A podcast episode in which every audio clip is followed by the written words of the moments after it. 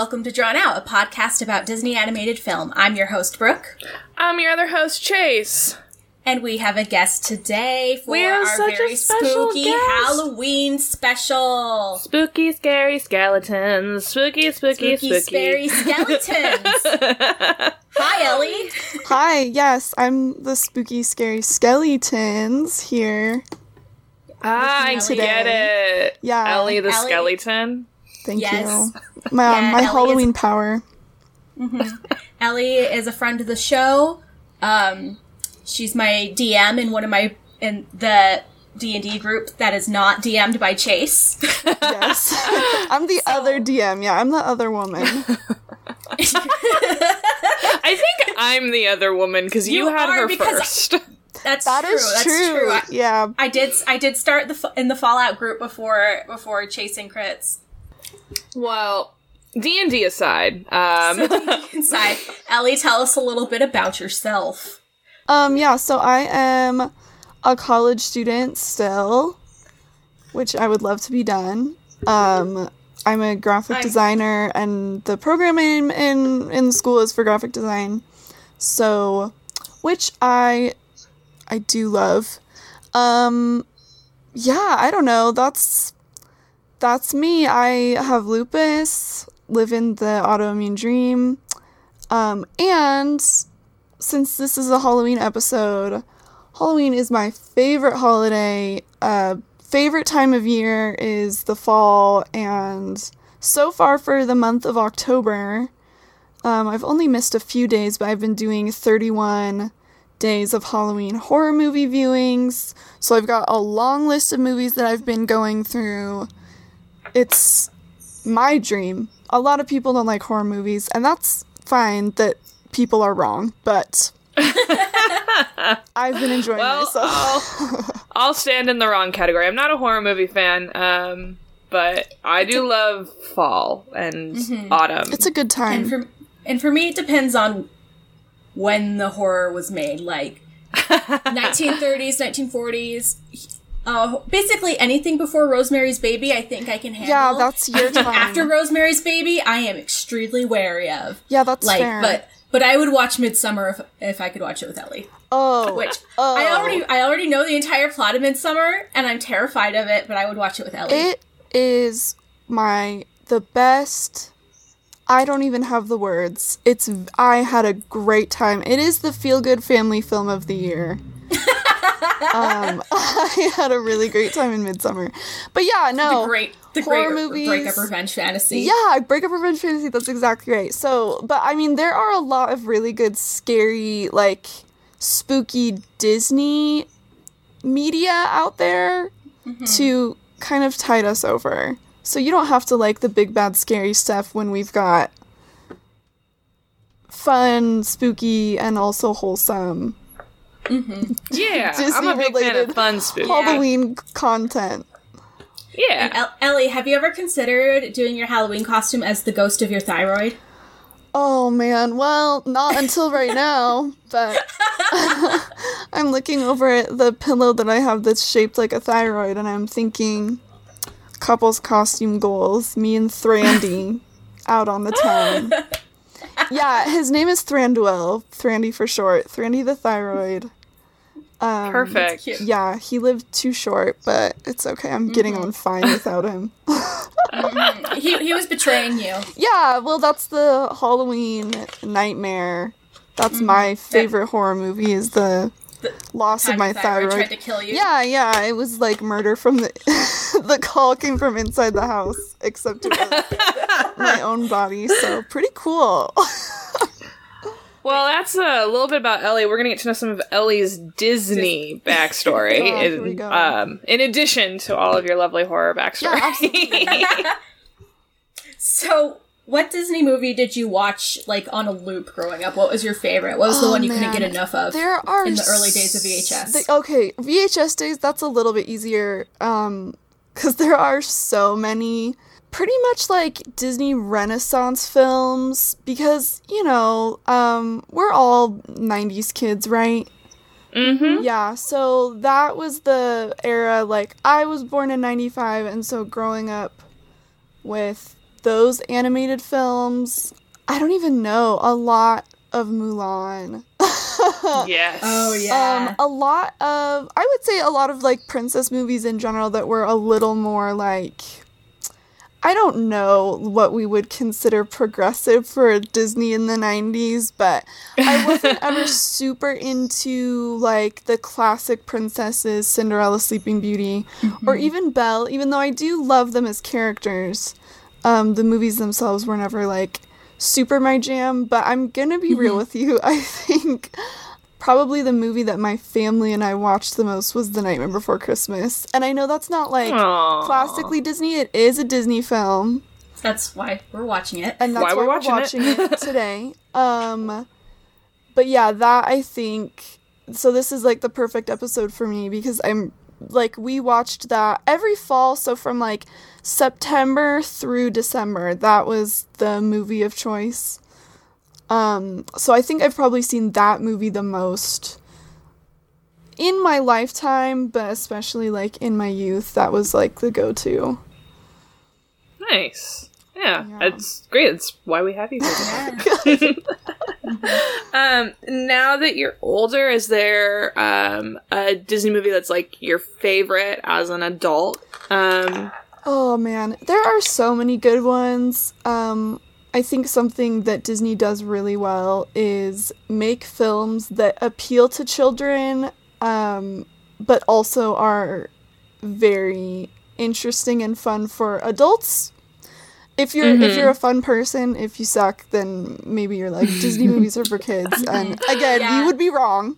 Yeah, I, call, Um, I I call that Lewis's law. C.S. Lewis once said that um, a children's story that can't be enjoyed by adults is not a good children's story. That's exactly right. I think a lot about like kids media out there for, you know, forever. And there's a lot of children's content that really is just like garbo trash. to use a scientific term, garbo trash. Um but there are so many good Disney films. I think in my adulthood, um, oh gosh, I can't remember what year Princess and the Frog came out. I don't think I was technically an adult, but yeah, I, I wanna say 2010. Still in high school at the time. So I would say though, like for princess movies, Princess and the Frog, in my adulthood, I was like, okay, this is the best thing I've ever seen. I don't know, and I am really digging. Okay, like Tangled, that also came out when I was in high school, but still for me has this rewatchability and this like I don't know hits you right in the mm-hmm. feels. Mm-hmm. yeah. Yeah. I mean, there are so many. I have a whole drawer full of movies. I probably should have like gone through them to see like, okay, what DVD am I like still pulling out in 2019 that like people don't even use DVDs anymore. What am I still watching? Um, but yeah, those are the two that first came to mind. I was about to like joke about like um I use DVDs, but literally I pulled my DVD out this morning and then was like, "Oh, there's a digital download code. We're doing that instead." Yeah. So, yeah, no I, one I feel uses like, I feel like a good chunk of the DVDs we've watched for this show that have been yours, we've unwrapped maybe like 50% of the time we've been unwrapping them. yeah, I had to unwrap this one too. um, Yeah, but do we- anyway, do we consider Marvel movies in the Disney movie realm? Yeah, Yes. they're not animated, but I mean, Yes, most of I them are. guess There are some fair. we talk, animated. we talk about them in, when we do our, our news segments, but like This is we're, true. We're We probably do. we're probably not gonna like include them in our regular lineup. Oh, that's fine. I mean, there's a lot. Um and they don't always fit like that yeah, with other Disney films, but I would say um because I'm basic, yeah, pretty much every Marvel movie we always go. I used to go to every midnight premiere. Now I'm old and broken and so don't do that anymore. You know, you go to like the 6 p.m. showing or whatever. Um mm-hmm. but yeah, those probably. I don't know, and I know that like superhero movies, everyone's kind of tired of them now, but I still have such a good time. I think the Avengers probably my most The first one? watched. Yeah, the first Avengers that came out my senior year of high school. I guess between my junior and senior year. Um, first midnight premiere, first Marvel movie. I hadn't seen any of the rest of them. There weren't a ton at the time, but um, that like blew my mind. That was the movie that got me really into Tumblr. I had an Avengers fan blog. Good times, man. Yeah, no. So I mean, I mean, Aven- Avengers blogging on Tumblr is how Ch- Chase and I met. so that is really that's really beautiful and lovely. Um yeah, it was such a good time when you know, I was young, innocent, and Tumblr wasn't as much of a dumpster fire as it can be today. Um I think it was. We just didn't know it yeah, yet. we were Yeah. we were in our own Avengers corner. We didn't know. Um so, you know, back away It's okay. It introduced it introduced us all to uh, feminist theory. Feminist theory. Uh, I got to see a lot of pictures of Tom Hiddleston. Everything I dreamed and more. Yeah, it was a good time. Uh, are we gonna go back to our segment of specific Tom Hiddleston fantasies? Oh my gosh. well, now now we have to. To be very classically Tumblr early fanfiction trope. Um, I believe I had one of those like imagine posts that was meeting Tom Hiddleston at a coffee shop in London in the rain and like mm. walking around London in the, you know, see, yeah, you got that, you guys got that dreamy look on your faces. You mm. understand. Um, yeah, and then like going back to his place, and because this is wholesome, like, you know, Ellie in high school, mm-hmm. warming up by the fire and just talking about our feelings or whatever. As an adult, a little bit different, but that's what we'll stick with for now. It's funny because you said coffee shop, and I was like, yes, that's mine too. We're gonna talk coffee about Shakespeare. Oh yeah, coffee shop. but even as an adult, I'm still like, all I want to do is just talk about Shakespeare with Tom Hiddleston. Good for you. I'll, he's one of the best people to talk about it with, so I think you made a good mm-hmm. choice. Perfect celebrity crush, Tom Hiddleston. Hey Tom, we love you. we love you so much. Tom Hiddleston listens to this We're podcast. on first name I basis. would Tom, die. hey, we love you. hey Tommy, what's up? Um, so, who is your favorite Disney princess or hero, Ellie? Man. Um, so I I know this isn't normal for everybody, which still kind of baffles me. Um, because it was my entire childhood, but we're a very Disney family. Um, mom's obsessed with Disneyland. We, you know, go as much as we can. Um, every Disney movie we owned like the VHS and or DVD coming into the 2000s. So there are a lot for me to choose from because I've seen it all. Um, but I would say right now, today in 2019, favorite princess, probably still Princess Tiana. After seeing Princess and the Frog, I was like, this is just not to be like so woke of me. I'm just kidding. Um, but yeah, I really like everything about her is like the perfect, like, she is, you know, to be super cliche, strong and independent. Um, but she's fighting against a system, like an entire systematic, similar to how Mulan was, I think. Um, an entire system that's working actively against her.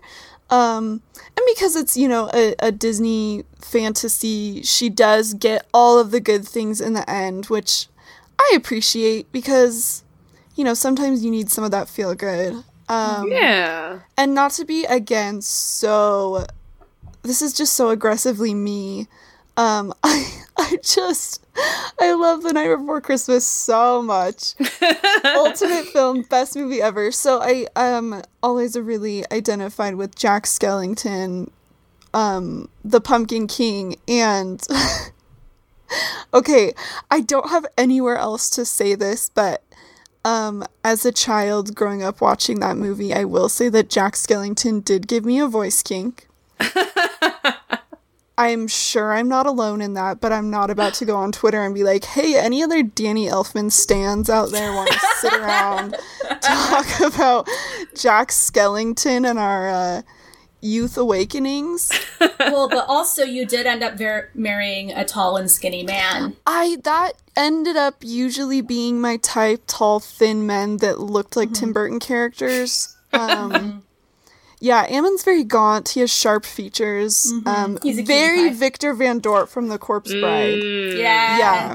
we love to see it. So yeah, I would say like Disney princess wise, Tiana definitely. Um, I will say though, I do love Tangled. Um, number one, love, love her- uh, that movie, and I love Rapunzel. Um, Rapunzel and Flynn Rider, ROTP, like just the best. So yeah, I think for those like that's probably what comes to mind. Just forefront those characters. I just love seeing kind of that unique Disney hero's journey for each of them, overcoming their own shortcomings and Mhm. saving the day. Yeah, that's Yeah. awesome.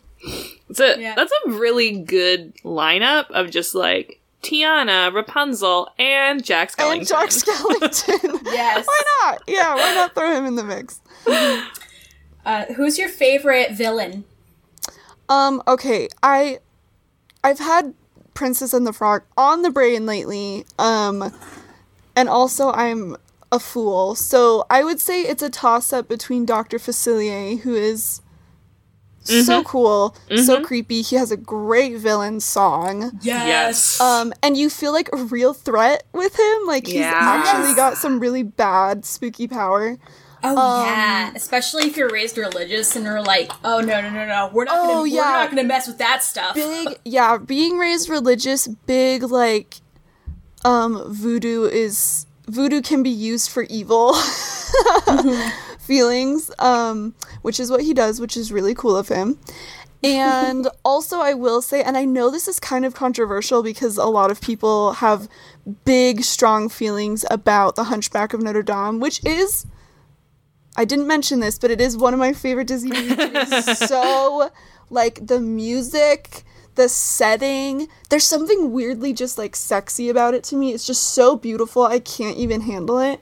Um, but Judge Claude Frollo, I think about that dude in my nightmares sometimes. Like he is the ultimate. I think he's also kind of this like threat representative of uh, an evil system. And he's like at the top and no one can do anything to stop him even though they try. Phoebus tries. He's out there trying. He doesn't do a very good job until like the very end when he's like oh i'm gonna run away like okay dude you could have done that like an hour ago but all right um but yeah frollo and his villain song hellfire mm-hmm. and again i know this is mm-hmm. kind of controversial but i hope someone just comes and attacks me for it online because I really don't have a defense other than it's really good. it's really scary and it's really mm-hmm. cool. It is Yeah. very powerful for You're sure. not the first. You're not the first person to to to, to say uh, Frollo. No. I think yeah. In fact, I think so good. yeah. I think it was in the last episode we recorded. yeah, Oh, that's great. yeah. So Well, you We're get getting back to back it. Frollo. Yeah. yeah. Um, Last what is question. favorite Disney song? Okay, this is such a hard one. Yeah. Because I mean, there are a lot of Disney movies, and in those Disney movies, there are even more Disney songs. Um, I'm gonna bar myself, even though I do love Jack's Lament from Nightmare Before Christmas. I sing it like every day this month. I've been having a breakdown because it's just that time of year. It's breakdown time, and Nightmare Before Christmas soundtrack has been on like 24 seven on a loop. Ammon's gone a lot, and I think he's glad because he's like, "Do I have to listen to this again?" And I'm like, well, "Yes, but okay." um, but I would say just like th- in my lifetime, um, out there from The hmm. Hunchback of Notre Dame, like that song, no matter where I'm at, no matter what I'm feeling, I could just cry. Like I hear it and I'm like, okay, it's time to cry. Mm-hmm. Um Yeah, I just like hmm. can't That- think of another like anything Yes. on that level. It's so good. Have you heard? very Have good you song. heard some of our Twitter friends sing that? I think Lowell has a recording of him singing it somewhere, and I think Trevor does too. Um, okay, well, let me tweet those boys real quick. hey, Trevor and Lowell, my good, good friends, can you please, um, send me this? I've had people send me recordings of their songs before, but that was Mason, uh, singing the Skyrim theme song in men's chorus Ma- Mason's a good singer too. years and years ago, yeah. Or someone singing Phantom of the Opera, of course, but Hell yeah. I could talk about that for hours, but this is not a Phantom of the Opera podcast, tragically. Sorry. When Disney does an animated remake of Phantom of the Opera, we'll be there. let's let's try and kickstart that. Yeah, let's get that going. There was the um the Wicked one floating around for a while, so like let's go That for Phantom of the Opera true, yeah. next. Fingers crossed. We'd love to see it. Yeah, definitely though. Out there, number one. Very, very, Yeah, very that's a good one. song. Oh, actually, um, Ellie, I think you get the bonus question. Do you have any special park memories? Oh, thank you for this question. Um man, so many. I still remember going to Disney World for the first and so far only time when I was 8 years old. Um like I remembered that it was really rainy most of the time we were there cuz we went in February, which was a great time to go. Um but I've been to Disneyland way way more. Um and so I think Oh man, I have a hard time with character actors now that I'm older. Um, I have a harder time just like, you know, putting away my disbelief in the magic and just like enjoying myself, like hugging Winnie the Pooh or whatever. It's still fun, but it isn't quite as like impactful as it was when I was a kid. Mm-hmm. Um, but I will say the last time I went to the last two times I went to Disneyland, so one was this last April. Oh, I guess I went 2 years ago. I've gone the last 3 years in a row because I just got really lucky. I got cancer and my mom felt bad, so she took me to Disneyland 2 years ago and last year and this year. So get sick kids and your mom will use her savings to take you to Disneyland cuz she feels bad. Um, that's very like a middle class of me. But uh, the last time I went this April for my 24th birthday, and then three years ago, I took Ammon, my husband, for the first time ever. He had never been before. Um, and being able to like be in the park with him who also grew up loving Disney movies. His favorite movie ever as a kid was The Little Mermaid. He just like watched that on repeat, which is very cute. Um going to the park with him and I'm a park pro, so like I know what I'm doing. I know like all the best rides you get fast passes for first. And now they have fast pass on your phone, which is just like life changing. Mm-hmm. But doing that and just going around the park and being like, hey, this was my first ride when I was a kid. This ride is my favorite. Haunted Mansion, best ride. Um, obviously I'm into spooky. Um, What a surprise. Taking him around, yeah, right, surprise. And now they have all the Star Wars stuff everywhere, and that was also fun Mhm. because you've got this kind of like traditionally male nerdy thing. Um, men are always trying to claim Star Wars for themselves, but this thing that's like traditionally male, like sci-fi, well, science fantasy, but you know, Mhm. and taking Disney being able to have that and put it in parks, that like is the perfect marriage of like all of these cool things. And so sharing that with him, but also it's like a gateway drug. I'm like, oh, you like Star Wars? Let's go check out Fantasyland and see what's going on there. Like showing him around the park, like I was his personal like chauffeur going around and being like, this is my childhood memory. That was so amazing. Um, just seeing that like through his eyes, reliving it for the first time. Because I went to Disneyland for the first time when I was like a baby. and, Right. you know, I've been going since I was a kid, and so there was not really any like, oh, first time doing this thing. I mean, I do remember like when Tower of Terror was built. yes. You know, stuff like that. I remember big construction projects. Um, Mhm. and so stuff like that. I I'm like, remember when "Oh." DCA used to be a parking lot. Oh my gosh. Yeah, back in the day, California Adventure didn't exist. Um, good times. But yeah, stuff like that, like getting to show him around and kind of introduce him to like welcome to my world and like walking into Disneyland. do that you was pretty amazing. do you watch Doctor Who? Always? Okay. not anymore, but I shouldn't say always. Not anymore because I don't have real television. Right. Um But, but yes. the the doctor always talks about like, yeah, I love taking people who haven't experienced these things and experiencing them with them and watching them experience the first time. Like that's how I feel when I take my friends to Disneyland who've never been or haven't been very So often. accurate because the doctor doctor's done this a million times, but Right. he and she, um, the doctor, they love this experience of seeing the wonder on people's faces taking them to the like to Mars. Mm-hmm. Well, okay, that That didn't work out so well. Yeah, no, it didn't example. work out so That's the worst example ever. Taking them to cool planets that aren't Mars and through history. Oh my Yeah. gosh. Yeah, that's a really good way to describe it. It's just that same like wonderment. yeah. Really fun to share. Ugh. yeah. Okay. Oh man. So now you made me just We want to go to Disneyland again. I know, yeah, we're all Me too. like- I miss my past so much. oh my gosh. That's true. You guys are California, Uh huh. both of you, Natives. right? Yep. Yeah. Yep. Yep. Okay, I still well- have a pass. I just now really want to go. Now you can't. Okay, you have to go in my honor. Just go and be like, And all right. mine. And Brooke, yeah. Take us both in your heart. You know, when you guys were out in Anaheim, I almost like messaged you like, "Hey, I know we've only web chatted one time when I was working on your app, but I want to go to Disneyland with you."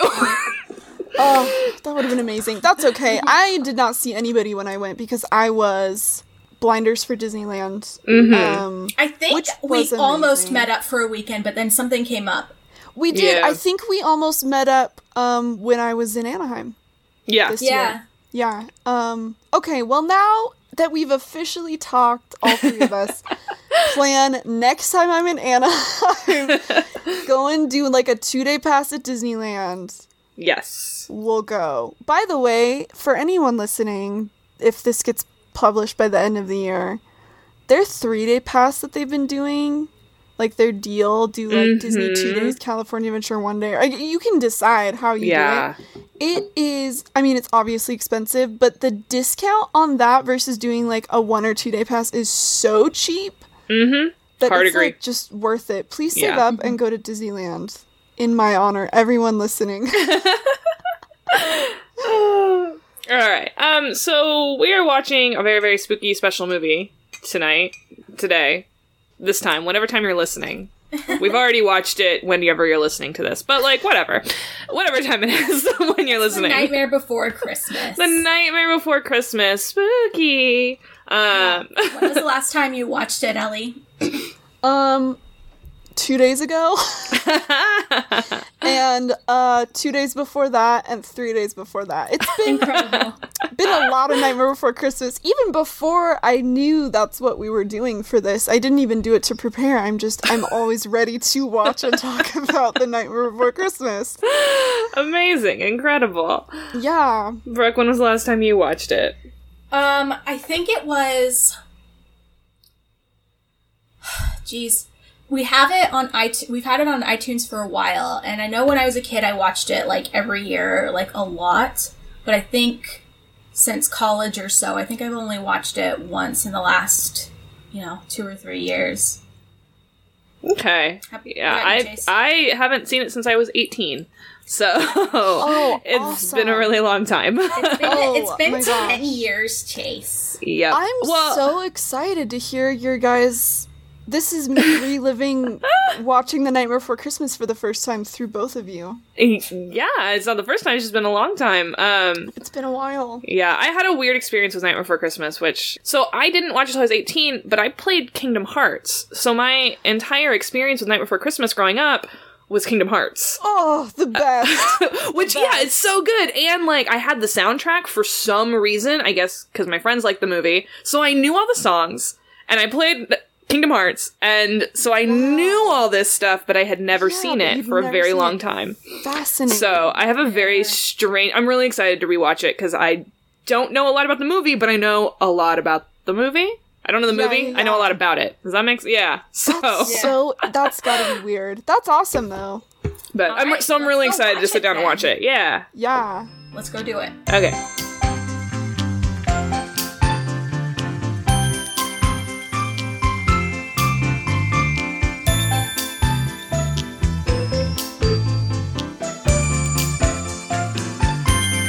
Okay. Oh, that was good. We're back. I think we've said this before, and we're gonna say it a lot more, but that was a big millennial mood. Yes. oh my goodness, I love this movie so much. oh man. Um. And um and I will say that like my my brother was watching too and he had some he had some good stuff. So I might be mentioning something he said as a joke. As a Gen Z kid who hasn't watched it in a long, Oh long time. man. Oh yeah, we'll get a unique perspective there. Yep. Uh so Yeah. No, he, he he's refused to guest for real. So I'm just always gonna if he has something to say when we watch the movie, I'm always just gonna say Yeah. Guesting by proxy. Yeah. Yeah. I, I think we've had Yeah. comments from him before, just sort of like casually. Yeah. Yeah, like at best we're gonna get three of my brothers to host, but not that one. So Nightmare for Christmas is a good movie. Yes, it is. Pretty solid film. It's not very long. I thought it would be No. longer. Um No, it's yeah, it's like only it's under 90. So And something I had not like I hadn't looked too deep into the cast. I knew Catherine O'Hara was the uh, voice of Sally, but I hadn't really th- thought about. I haven't watched Nightmare Before Christmas since I started watching Schitt's Creek, the Canadian sitcom on which she is a star. um, and it was just like just watching her be so sweet and delicate versus the grand dame with a zillion wigs who says who says bebe instead of baby. definitely a different character. Yeah, Yeah, she's a woman of range. yeah. And um, I did not know. I think I knew that Danny Elfman did the singing voice for Jack Skellington. What I did not know is that for the speaking voice, they cast Chris Sarandon, which uh, many people know best as Prince Humperdinck of The Princess Bride. Friggin' wild. It's kind of a yeah, that's like a mind flip. I was so I still can't envision that in my head. But to be fair, I haven't seen Chris Sarandon in very many things. Mhm. Yeah, And so that being the only thing I knew him from, I was like, yeah. okay. See, I've seen him in Princess Bride and then one episode of Star Trek Deep Space Nine. he played a con man and he was great. nice. Oh, that's Yeah, good. and then there's like well when we get when we get to the line where like my brother finally was like, "Oh yeah, that sounds like Humperdinck." I'll, I'll we'll, we'll we'll talk about it. But I yeah, Oh, like he is also he is a man he is a man of range. He- He's a man of Mhm. range, yeah. He's a Well- good actor. Speaking of Danny Elfman, um, the music in this is phenomenal. Yes, he wrote all the Um, music. He's he's the singing voice of Jack Skellington. Um, Oingo Boingo he did does not quite a few him. voices. Oh, no, that's exactly right. Um, I I do have a story about that. Just real quick. Um, last Christmas, I was visiting my parents in Colorado, and we did, of course, our yearly viewing of The Night Before Christmas, which my sister-in-law had never seen, um, because I guess she lacks taste. Um, and we were talking about it and I pulled up this cool fun fact that I thought was like so cool because I did not know that Danny Elfman got his start in new wave music with Oingo Boingo and then all of the sudden big career move switched over to like film scores. Um so I pulled that fact out at family dinner and my mom like just dragged me for like 20 minutes. She was like, "You didn't know that?" That's and I what was my like, parents did the first time I heard like, it. I'm a 90s It's kid. like- I'm not how am I supposed like- to know who Oingo Boingo was? like how was I supposed to know? Like we didn't like my mom didn't start putting Dead Man's Party into her 80s mix until after we knew that. That's exactly what happened to me. I was like, "Oh, Dead Man's Party, what a what a funky spooky vibe." Okay. Nobody told me, and I'm sorry that I didn't just Google Danny Elfman until 2018 and like read his entire discography. This is Whatever. really Well, I funny mean, he- to me because I did grow up with Dead Man's Party. Um, which is funny because my parents Oh. aren't big like oldies people, but like my sister and I danced to that all the time when we were kids, and then I didn't know who Danny Elfman was bop. until I was older. So Like I'm sure I'm Maybe sure the your I'm, I'm is sure still your parents hard. are into 80s music, but I also can't picture your parents listening to 80s music. it's not. Yeah, no, it's not like my parents actually listen to very modern music. Um, my mom Mm-hmm. goes to the gym and works out to Taylor Swift, and my dad um, is a big fan, uh, or he was of Amber Lynn when they were popular, and he's really into Post Malone right now. Um, so Wow, mom. That's Yeah. so funny because I'm just still used to like your serious theologian dad oh yeah, he's that too. and your and, and and your like pristine house like Bible study leader mom. uh, yeah, I mean, but they My they- family is you know, both. pe- People contain multitudes. So you know, you know me, and I am also all of those things. So, Yes, you are. You are all of those things. but anyway, yeah. So Danny Elfman, great job.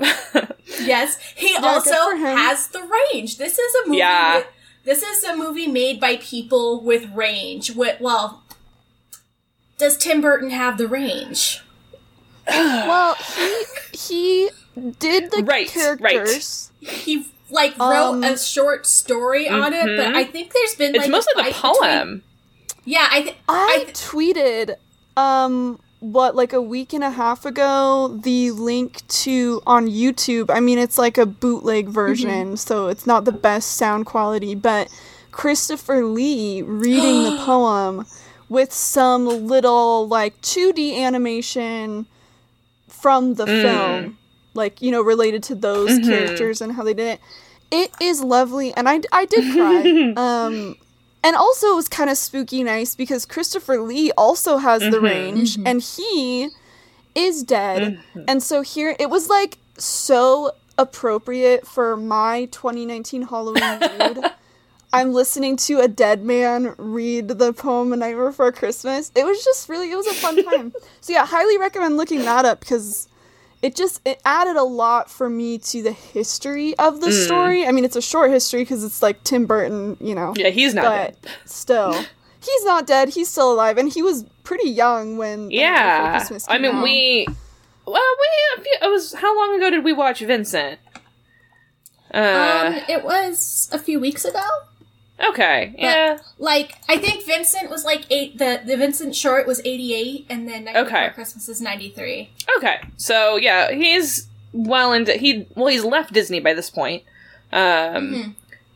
Yes. so who is the actual director of Night Before Christmas? Um, it was. I've got the IMDb. Henry Selick. Yeah, I got the and then, uh, That's okay. I just I- I, got the I- IMDb just know up, that.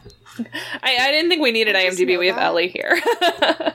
Yeah. Oh, please, guys, don't pull up IMDb. Let me just like you know have the cast like tattooed. Mm-hmm. And there's like there's been kind of a fight between him and Tim Burton over like who actually has ownership of like who can call the movie theirs, hmm right? yeah.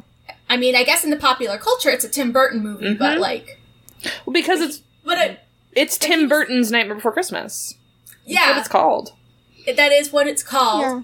But he didn't direct it. I yeah, I'm gonna I'm gonna make the final say as the s- super fan, the Nightmare for Christmas stand. This is Henry Selick's film. Um, Tim Burton did obviously have a lot to do with the character Mhm. design and um, his input. I mean, in all the behind the scenes footage, like he's around uh, when they're actively working on the film, but we've seen a lot of the work that Henry Selick has done otherwise with James and the Giant Peach, Coraline, um, other films like that that people think are very Tim Burton esque.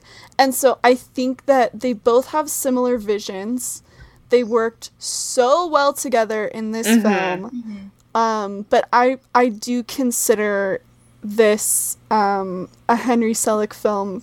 First and foremost, him being the director with Tim Burton inspiration. Yeah.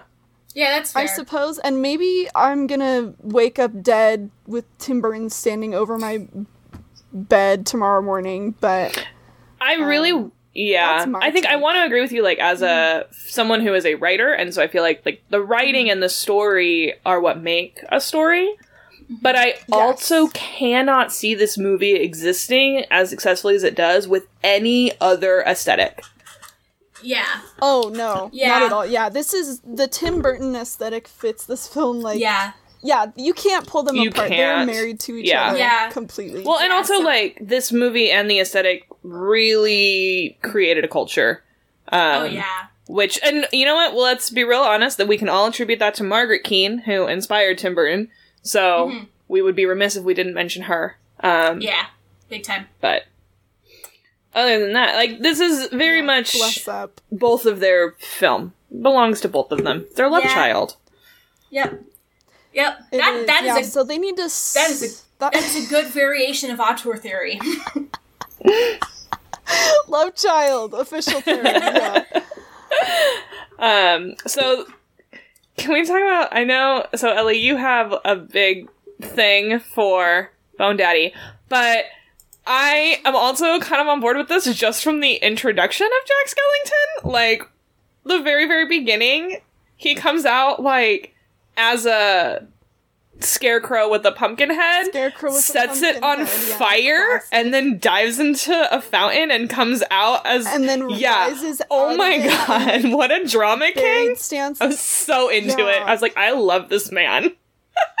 He's incredibly extra, and he was my first love, and will continue to be um, until the day I die, and probably after that too. Just best character. He is so, and I. You guys are the Disney experts. Um, so I will refer to your knowledge. Um, he the character Jack Skellington is so like flamboyant mm-hmm. and dramatic and extra in all mm-hmm. those like really fun ways.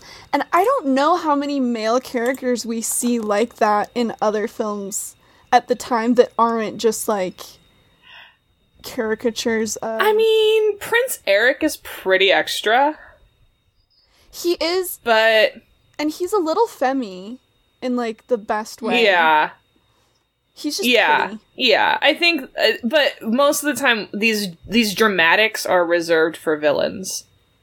Most of the time, Yeah. That just blew my mind a little bit. Okay, wow. Is Jack Skellington the villain of this film? I'm just kidding. well, here's I mean, he kind of is. my big like He kind of brain is. epiphany is that like Jack and Sally, like as much as they're kind of like straight people, like to the extreme, they're also on some level like gay and lesbian solidarity. Yes. Yeah, yeah. Women loving women, men loving men. Solidarity. Yeah, love like to see it. like I think for a lot, I think that might be the pe- appeal for a lot of a lot of folks. It's like they're a straight passing couple, but they're also but like in the queerest way. yeah. there yeah i believe i tweeted um on what was it bisexual day Mm-hmm. what whenever that was a couple weeks ago um oh bi visibility day happy bi visibility day to me and also jack skellington um and i really didn't know how to articulate that like i jack skellington is just a bisexual icon and that is just how it is. Yeah. um but he and Sally do have that vibe. So I'm glad. Okay, I'm glad that I predicted that correctly and it's canon now. Jack and Sally are are bicons. I think that's very good. Yes. Jack Skellington and Sally turned me gay. And I think, well, the other thing that makes me love Jack and Sally um, is that her B plot isn't a B plot. Like, she and her problem is introduced within five minutes of the film. Like, And it's repeated like front and yes, center. they they go Yeah. back and forth with Jack and Sally very quickly, and Sally has far more screen time than Oogie Boogie does. Oh yeah. um, yeah. He's not introduced until forty minutes into the film. Like, we don't even. and he's only there for like maybe He gets a song and then he's gone. Like, Yeah. Um, so I love that because usually your like love interest is relegated to a B plot side story, but her struggles and her growth happen in tandem with Jack, and I think that was really cool and it made me really happy. Yeah, But- and it was great because she was also like the only. She's the only sensible person in the entire. Right. Yeah, that's It's like exactly it's right. her and Santa. That's it. yeah. Santa does have that going for him. Good for him. um, but yeah, no, Sally, I I don't know if this is a hot take. My take, Sally's the real hero of this Yes. story. Um, Jack ruins Mm-hmm. He everything does big time. and she fixes Mm-hmm. it, but not in the like I need to fix your mess kind of way. There is a love between them that I see as very equal and like Mm-hmm. they both have their own progression as characters in the story that is more than just like their love for Yes. each other. Yeah. I mean, it is love, but almost in like a friendship Well- way. And then in the end, I mean, and she has her song, you know, Sally's Mm-hmm. song, where she talks about how they're not meant to be um, with her struggles. I think of just like supporting him because he goes kind of off the Yep. walls. Yeah. Well, and and, hi- Um, and the end song literally begins with "My dearest friend." Yeah. Yeah. Oh my gosh. I'm gonna.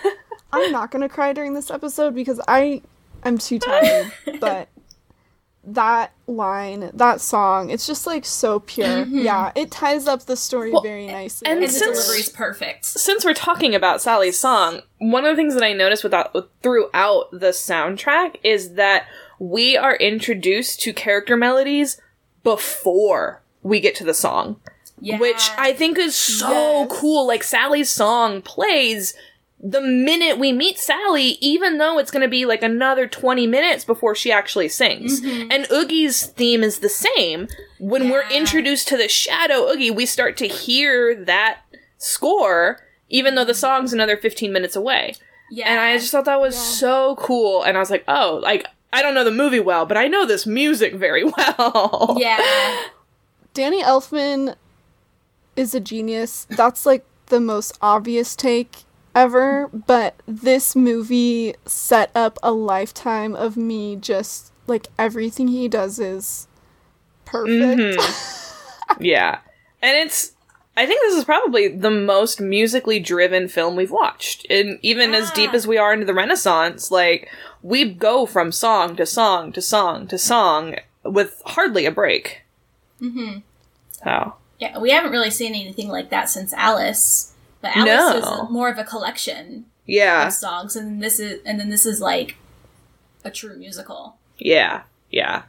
I I think it is like when you listen to just the soundtrack, you get pretty much the entire plot. Like um I remember growing up a big musical for me was Phantom of the Opera Mm-hmm. cuz I'm basic. Same, same. Um Yeah, yeah, and Ignorant. some people think it's trash and they might be right. but I love it. But something listening to Phantom of the Opera I didn't even get the whole story from the music. It wasn't until I saw the critically acclaimed 2005 film starring Gerard Butler and Emmy Rossum. That uh, maybe that movie made me gay actually. um, that's extremely possible. But uh, it wasn't until I saw the film, and there isn't a lot of dialogue. And I was a child when I listened to the soundtrack for the first time, but I listened to it a lot, and it wasn't until I actually saw it on screen that I was like, "Oh, that's what's going on." Like I really didn't know, and I think part of that is like visuals in a musical, you know, like a little bit different there, but.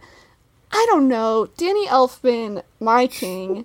Um, he just did that like so well and you don't think of disney movies like that as musicals.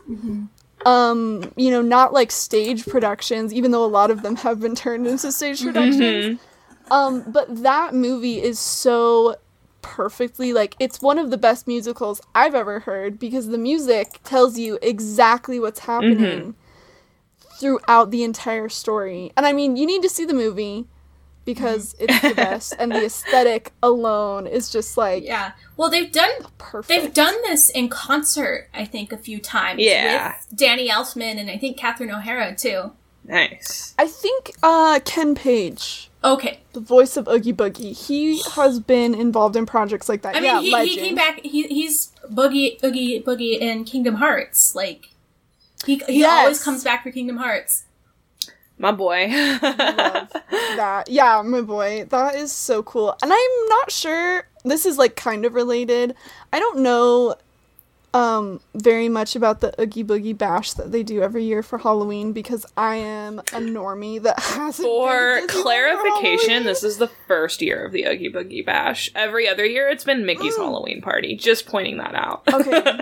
Thank you so much. Okay, so I feel less like Yeah. a now. Well, I guess that I didn't know that. Maybe I am, but I've never been, so that's good. It's you know, it was fun when it was like thirty dollars, and so you could pay thirty dollars go to Disneyland for a few hours with no lines and free candy and lots of character meet and greets. That was really cool. Now- now it's like the same or more than an actual ticket An actual and it's really yeah, for a few crowded and like it's cool you get to dress up it's amazing how much money i will pay to be allowed to legally dress up at disneyland that's exactly right. but other than that That's what you're paying for. You're paying for the privilege of wearing a costume Yup. and not getting attacked by park security. yeah that's that's actually 100% correct Oh, at least for me Okay, well that's yeah, that's good to know. Well, I I have a friend going um next week, so I'm having her report back to me what it's like because I've never been any year for Halloween. Um, I have been during the time when the haunted mansion Yes, was Nightmare Before yes. Christmas, um, which is delightful, and I almost feel bad. It is like the my favorite ride.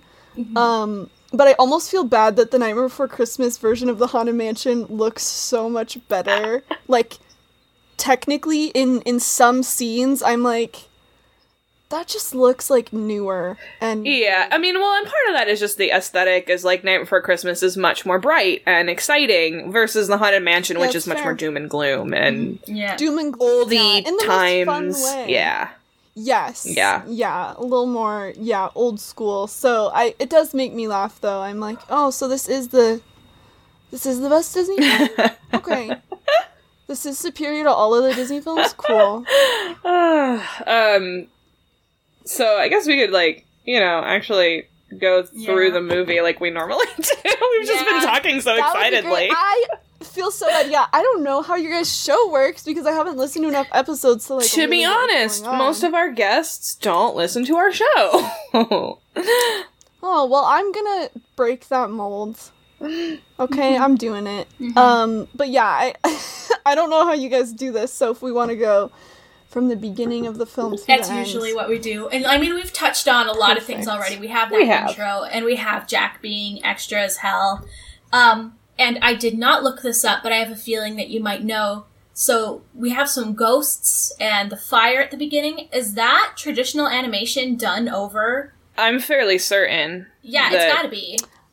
I can tell you. yeah because I know. Beautiful. this. Um, so at the end of the Night Before Christmas on DVD, there is a bonus features uh thing, and it's like twenty or thirty minutes long. It's like pretty decent, and it goes over a lot of the technical Awesome. things from the film.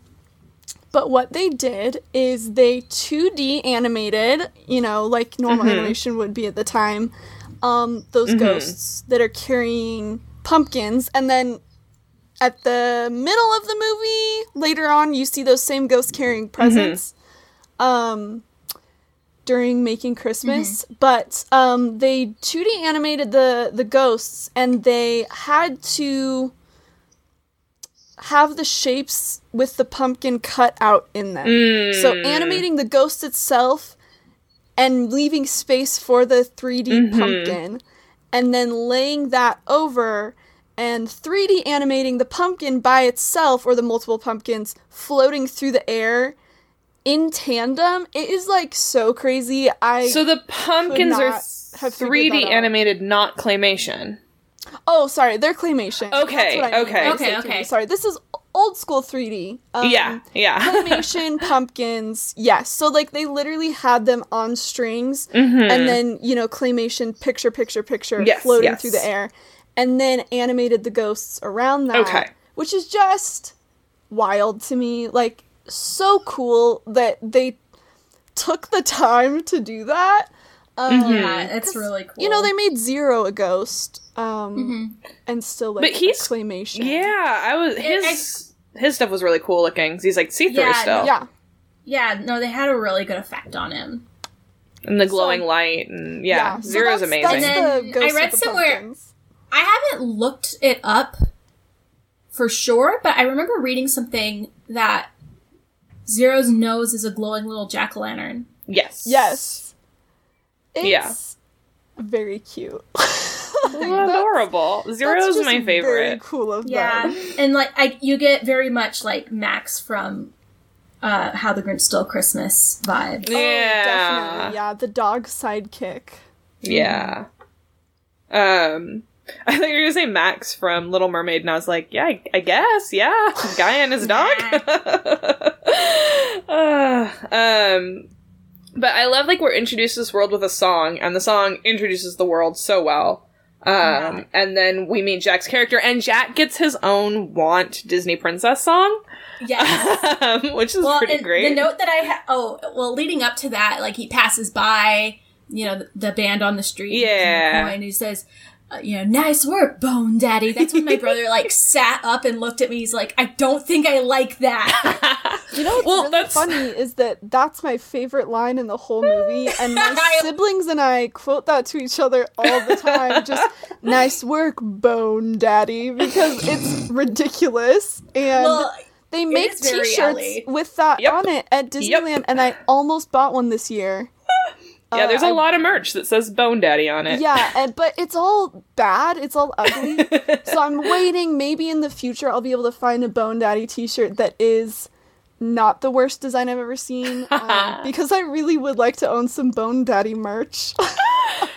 amazing. And So the other fun thing about this I Want song is that um I think I think like that what what I wrote down is like, oh wow, there's an emptiness to being edgy. 365. You can't be edgy all the time, you guys. And so I guess that might kind of be a call out a little bit of the culture that comes up around Nightmare sometimes. I felt like it was more about artistic burnout. Oh. Like less about like edgy call out and more like when you pour yourself into a craft, you can burn out and you need to like take breaks and try new things. And I felt called out as an artist. Okay. That, that- I yeah. No, I'm yeah, I'm not a true artist. So Why would you say that? Just because you don't crash and burn when you do art. No, because like I don't because I don't make art and I don't You think like right? Because Brooke has Yeah. boundaries. I don't have boundaries. Yeah, neither do I. Um, I saw it as kind of a call out of celebrity Mm, culture. That too, yeah. how we like Jack being like hero Mhm. worshipped by everyone in Halloween Town and I mean, you know, he says like it's the same thing year after year. I'm so bored of Mhm. this. Um and I think he kind of feels like his true self is lost in the identity of the pumpkin King Yeah. versus Yeah. him as a person, Well, as a skeleton man. yeah, I think that's definitely like his character arc is I am unhappy being the Pumpkin King to realizing like no, I'm I am the Pumpkin King. Like that's who I am. Um, and just sort of like I think I think celebrity culture is actually a very good interpretation of it. Now that like the idea Yeah, of. I am who I present to the world, and then the idea of like, oh, is who I am presenting a lie, and I'm actually more than that, and then realizing like, actually, it's all kind of part of me, and I can be both, and that's a very Gemini mood. the duality of skeleton man realizing that he can be all of those things and still have a unique identity. Yeah, but he he forgoes that in pursuit of this version of himself that doesn't really exist? Well, we all we all hit that point where we're like, I'm really bored of my life. All I need is a new aesthetic. yeah i needed to cut my hair. Um i need to go like throw out all my like when i was in high school my mom bought me night before christmas stuff every year for for christmas. So it was like you know christmas pajamas. It was like and i don't have any anymore because i'm gonna be real the clothing in the 2000s that was Uh huh. nightmare Uh-huh. themed Uh huh. bad Uh-huh. all bad um hot topic you did a bad job um and i'm really sad about it because it could have been really cool and i just looked like a dweeb but throwing out all my like preppy clothes or whatever they weren't that preppy i was just like you know a normal kid Mhm. and then trying to rebrand by buying like t-shirts with skulls on it and Mm-hmm. colored skinny jeans Mhm. when i was a freshman in high school Mhm. yeah so i think we all identify with his little journey at some level Yeah. I dyed my hair purple in college and I actually did like five things with my hair in college. I don't want to get into it. I did a lot. Even still, like I have days where I'm like, uh, I need to throw out all of my like I don't want to call them clubbing clothes because I don't go clubbing, but like they're not appropriate for work clothes. And I'm like, no, I need to be an adult and get rid of all of these things. And then I'm like, no, but then like I need to wear crop tops to Disneyland sometimes. That's exactly right. Yeah, the duality of man. hmm Oh man, and then we get Sally's struggle, which is that she is trapped in Yeah. her situation, um, and not allowed to Yeah. leave. The thing with Dr. Finkelstein is my brother was watching him like sew Sally back up, and he was like, if he can animate flesh, shouldn't be he be able to fix his legs? She's not. I was like, she, yeah, was, that's what I said. Is like she's a rag doll brought to life, and he said, yeah. Wouldn't that be even harder to do?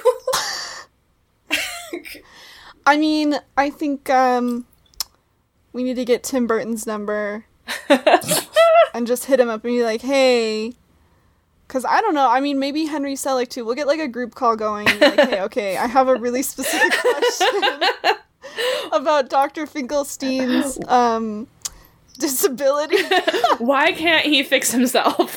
maybe it was for the aesthetic. Honestly, Yeah. he he Yeah, really has that going on, and the the wheelchair is very like yeah. kind of that old school spooky. you Yeah. know? So yeah. I mean, everyone in Halloween Town is committed to their aesthetic hardcore. Yeah, even Yeah. if that means like not missing limbs. Yeah. And not being in a wheelchair and no, they're dedicated to it, which hey, props to them. Yeah.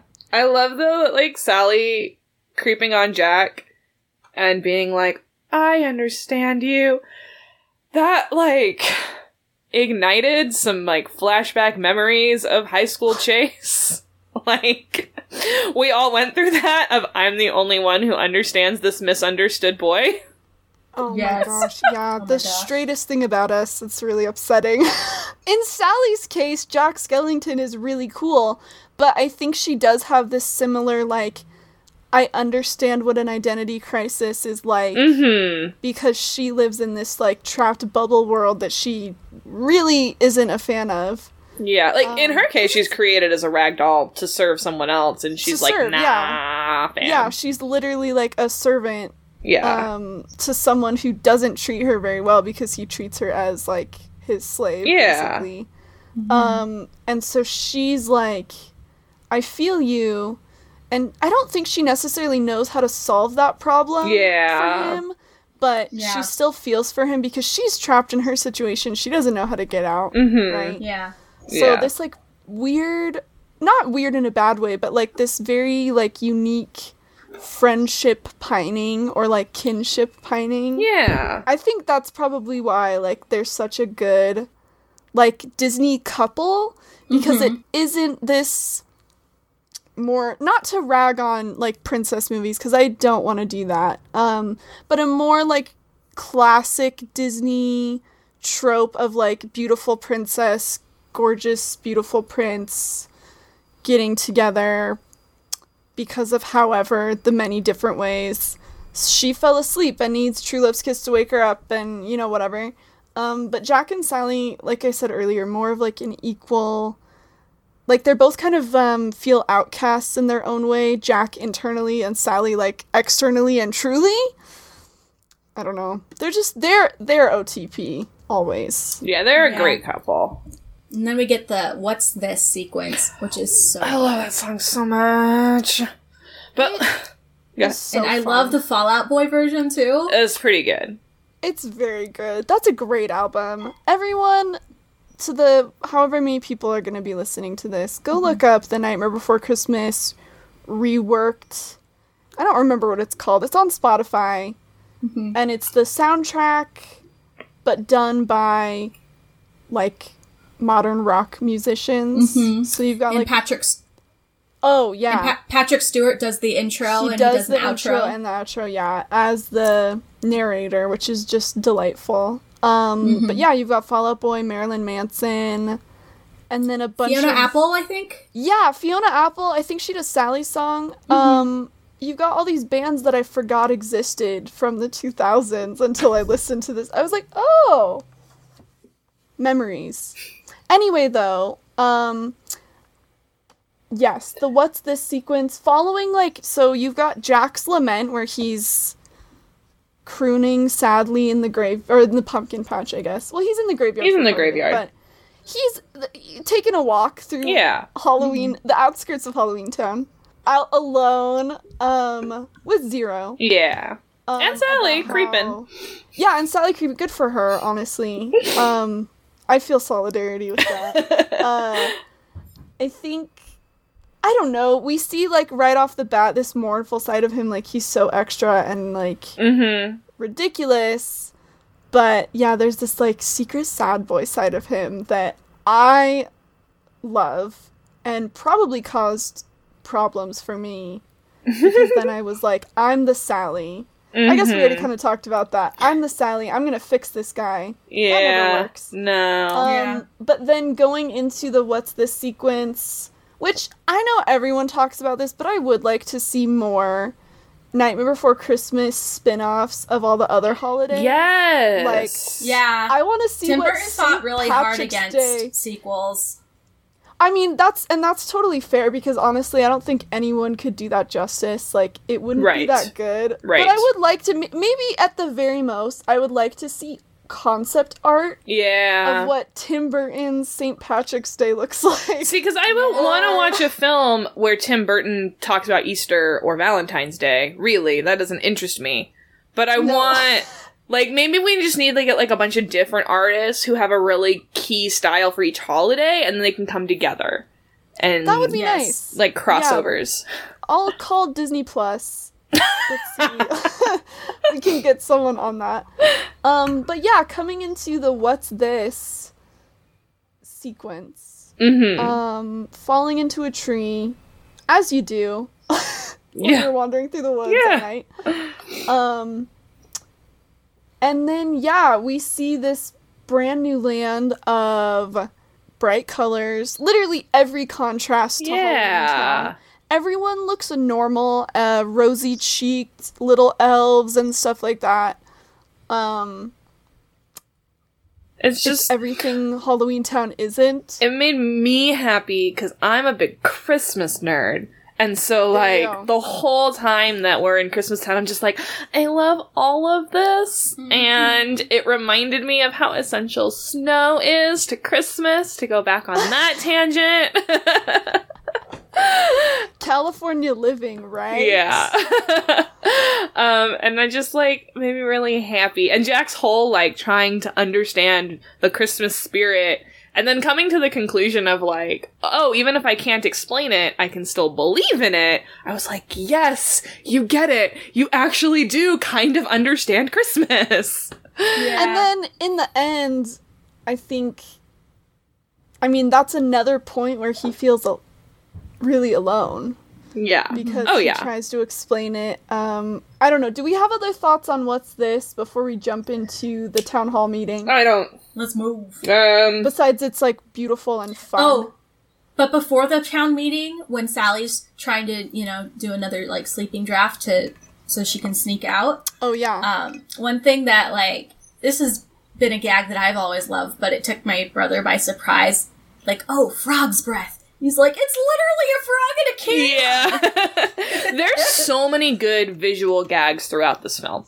Like, mm-hmm. they just do such a good job with the people in Halloween Town doing dumb little things that are like, like the ooze monster is always like sticky every time Jack touches Yeah. him, or like, Constantly like liquid moving on his body. yeah, and then like when the ha- the guy with the hatchet in his head sits down and like the whole pew like jumps because he's heavy. Like there's just so many good little things to look for. Yeah. Um, this movie does a very And good it- job with them. and like I, the fluidity of the stop motion is so good. Yeah, like especially like I noticed it most like coming into the, like when the hangman's tree was coming into was coming in and how the skeletons all swayed just right. yeah, Um, on that note, real quick, um, something that I learned in watching every bit of behind the scenes footage possible. Mhm. Um, it took about a week to shoot one minute of the movie. That Um, sounds right. yeah, and so the film took like three years, I think, to make. Um, but the fact that like the artists doing the actual clay movements with the puppets, um, taking apart sets so that like the you could have the uh, animator, I guess, pop up in between picture takes and just like move Jack's finger a tiny bit and then pop back down or whatever. Um, the fact that they put that much care into the detail of like making the bench jump when Hatchet Yeah. guy sits down. Um, yeah. making the uh when the mayor in town hall meeting has the light and he like falls off and the light like shines all over the room for a second like Mhm. those things aren't necessary from like the story perspective but it Right. fleshes out these characters in this little world. And that took like a week to do. I don't know. It's just like crazy to me. They took the extra time and the care to Like- put into these little moments One of the IMDb trivia things said that they began filming in July 1991. Wow. So they started when I was born, yeah and then it was released when my brother was like a few months old. that's crazy yeah. I love it. Yeah, the craft in this movie is insane. And as a note for claymation, um, you see. So I watched Nightmare and Corpse Bride back to back a couple like a week ago. Mm-hmm. Um, and seeing the like update in the like animation that Uh-huh. they can do with like newer technology, but it's all the same Yeah. and like the oh the craft being true artist Ellie coming out like just so beautiful. I don't animate. I am not good at drawing or anything like that. Um but there's something like so alluring to me about the beauty and passion of claymation. Yeah, Um, it's a lot of work. It's a lot of work. And so the fact that they just were like yeah, claymation is the way that we're gonna do this, and then they did it. In Yeah. like, yeah, three years. Just and yeah, how long? The movie's less than an hour and a half. Yeah. less than 90 minutes, so Yeah. You love to see it. It's making me it's making me want to like just do a Laika binge. and watch Well, Boxtrolls gotta. and Oh God, yeah, let's pull out every yeah. Um but anyway, so after what's this? Mhm. Jack somehow magically gets back to Halloween Town. with all his Christmas gear. that I'm I don't it doesn't really matter. Um, but I would like to know how transportation works in this Halloween universe. Well, in Kingdom Hearts, you just have to go to the shiny light at the end of Christmas Town, and then you can go back to the forest with the holidays. So, Okay, so maybe there's just another little portal. So Jack Skellington falls into another tree and comes back on a snowmobile, which is really fun. Mhm. Yeah, with all of his Christmas gear, he's got presents, he's got a tree, whatever. Um the town mourning his loss while he's gone is really funny. No one knows where he is. Uh, everyone's like Jack died, and then he comes back, and they're like, "Oh, like uh, Halloween Town's lost without Jack Skellington." Mm-hmm. Um, but then yes, the passion of Jack explaining Christmas, it's to just Halloween so Town fun. thoughts. Yeah. It's very fun. But then at the last minute, he's like, oh, they're not getting this. So it turns into a, a parable about cultural appropriation. Mm-hmm. Mm-hmm. That's great. Uh yeah, Jack realizes that trying to communicate this thing that only he saw and only he feels like he understands, which I don't really know if he understands at all. But at the end, my favorite line, it's very sexy when he says, Well, I might as well give them what they want.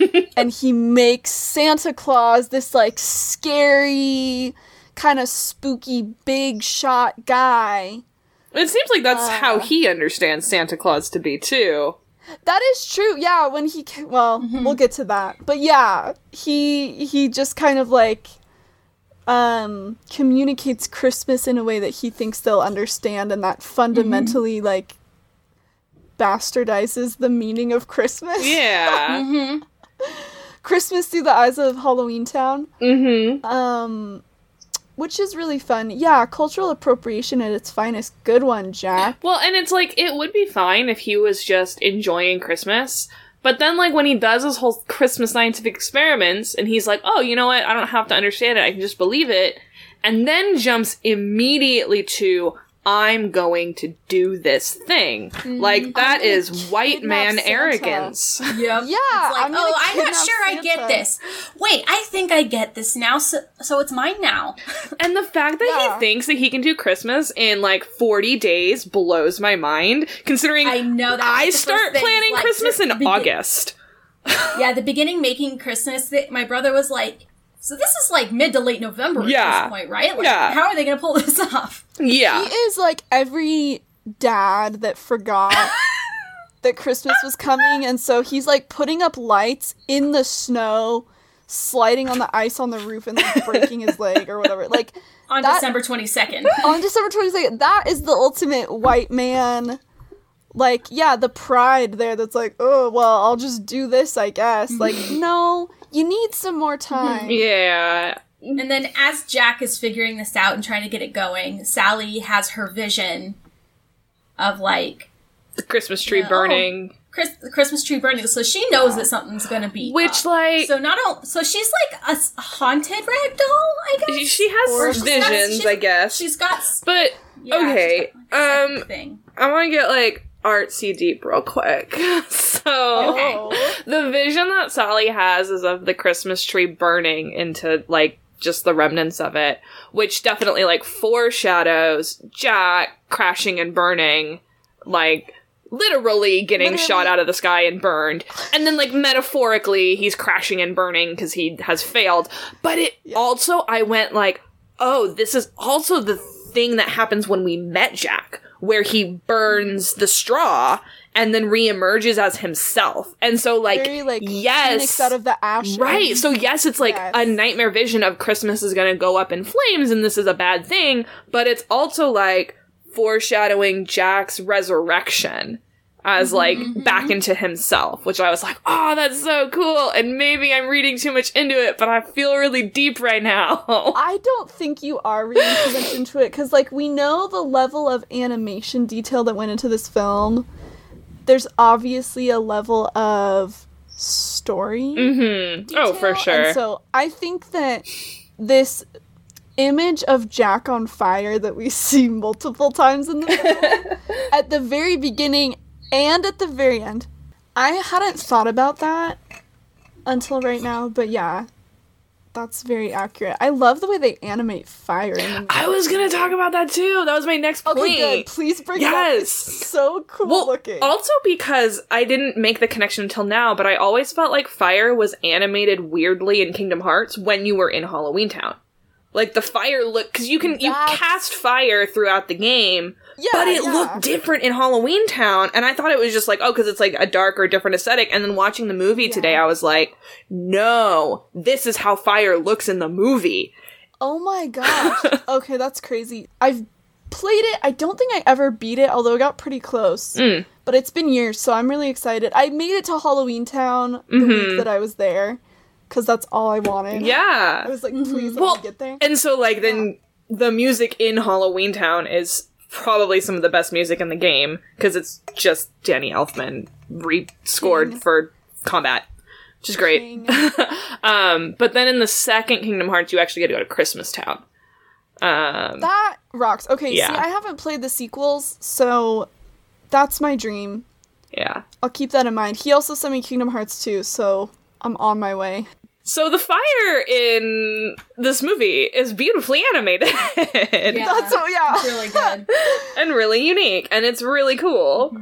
Yeah, I think it's one of those things where they kind of realize like there's only so much you can do in clay. Yeah, right? yeah. Um, although I have seen clay animated fire, which is fun. Um, but yeah, that uh, combination of claymation and 2D animation that they bring out several times. So with Yeah. the ghosts and with the fire, Mm-hmm. it's just it's very fun. Yeah. Um, there, I will say there are a few things in the movie that you're like, oh yeah, this is from the 90s. They look a little dated now, but generally, like claymation is forever. mm-hmm. Yeah. Um, and so it still looks. I mean, I think it's beautiful. I think it's like so awesome. I don't know if other people would consider the nightmare aesthetic beautiful, but um, Oh, I think a lot of people do. Like that's why it's so yeah. popular, and these character designs are so um, well respected and duplicated constantly. yeah. Are we? Is it like goth aesthetic? It's A little bit. scene aesthetic. Oh, oh, oh, oh boy, that that triggered some like deep cut memories. yeah, see, that must have been rough because for us, that was like junior and senior year. So for you, that would have been like middle school Yeah. and freshman year. Yeah, it was middle school. I'm and my so freshman sorry. year. Yeah, freshman year of high school was when scene kind of. I guess it wasn't freshman year, but maybe like sophomore and junior for me was when it started kind of fading out. Yeah, And now it's kind of come back. I saw a, a, a post that we should bring scene aesthetic back next year and call it the Roaring Twenties.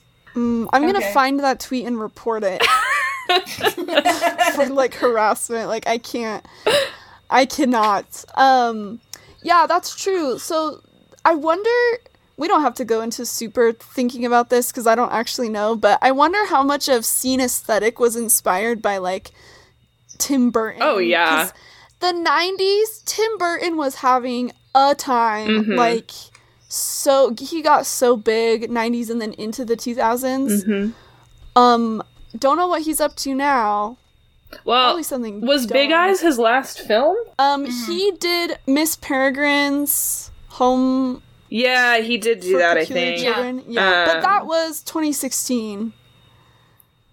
Okay. Oh, he did Dumbo. That's right. How did we forget that he did Dumbo? Because we didn't go see Dumbo. Because we didn't want to go see Dumbo. I did not We did not. see Dumbo we didn't want to go. Well, you got mad at me for going out of town the weekend it opened. I so did. you've considered seeing it. well, yeah, but I know you and I just aren't aren't um big on circus. Oh you yeah. know. Yeah. Um I guess speaking of Tim Burton, Dark Shadows, I saw it in theaters and it's one of the worst movies I've ever seen. Like I almost walked out. I've never walked out of a movie in my life, but I almost walked out of that movie. I want to rewatch it now and see if I appreciate it more as an adult or if it really was just bad. But this was also about the time when I was like, maybe Johnny Depp sucks. Uh, Um, and so that that kind of solidified that for me. Um, anyway, big shout outs to Tim Burton. I will be watching Beetlejuice this week. Maybe today. Maybe that's what I'll do after this. I'll just watch Beetlejuice. Um, yeah, he. I wonder if it was just like his whole aesthetic, like late '80s through the '90s, that inspired. I mean, you've got like Edward Scissorhands yeah. No, I think that in 1990. that was a definite like Tim Burton is an essential influence on our generation and our culture um for our age group. Like Yeah. yeah, it's very hard to understand our culture and artistic creation without Tim Burton. It really is. Yeah. Yeah, getting me emo in the chat right now, man. Love Yep. it. Um, so Hold on, I need you guys to imagine a world in which DeviantArt existed and Tim Burton did not. I want to like just try to picture this. I What would even be there? that's I don't know. Furries? nothing would be Yeah, it would all Furries? be furries. but then like nothing would even really be there until My Little Pony Friendship is Magic Yeah. came out. Yeah. DeviantArt would be empty. Like no one would have an No, account. there'd be there'd be some anime. There'd be some anime. that is true.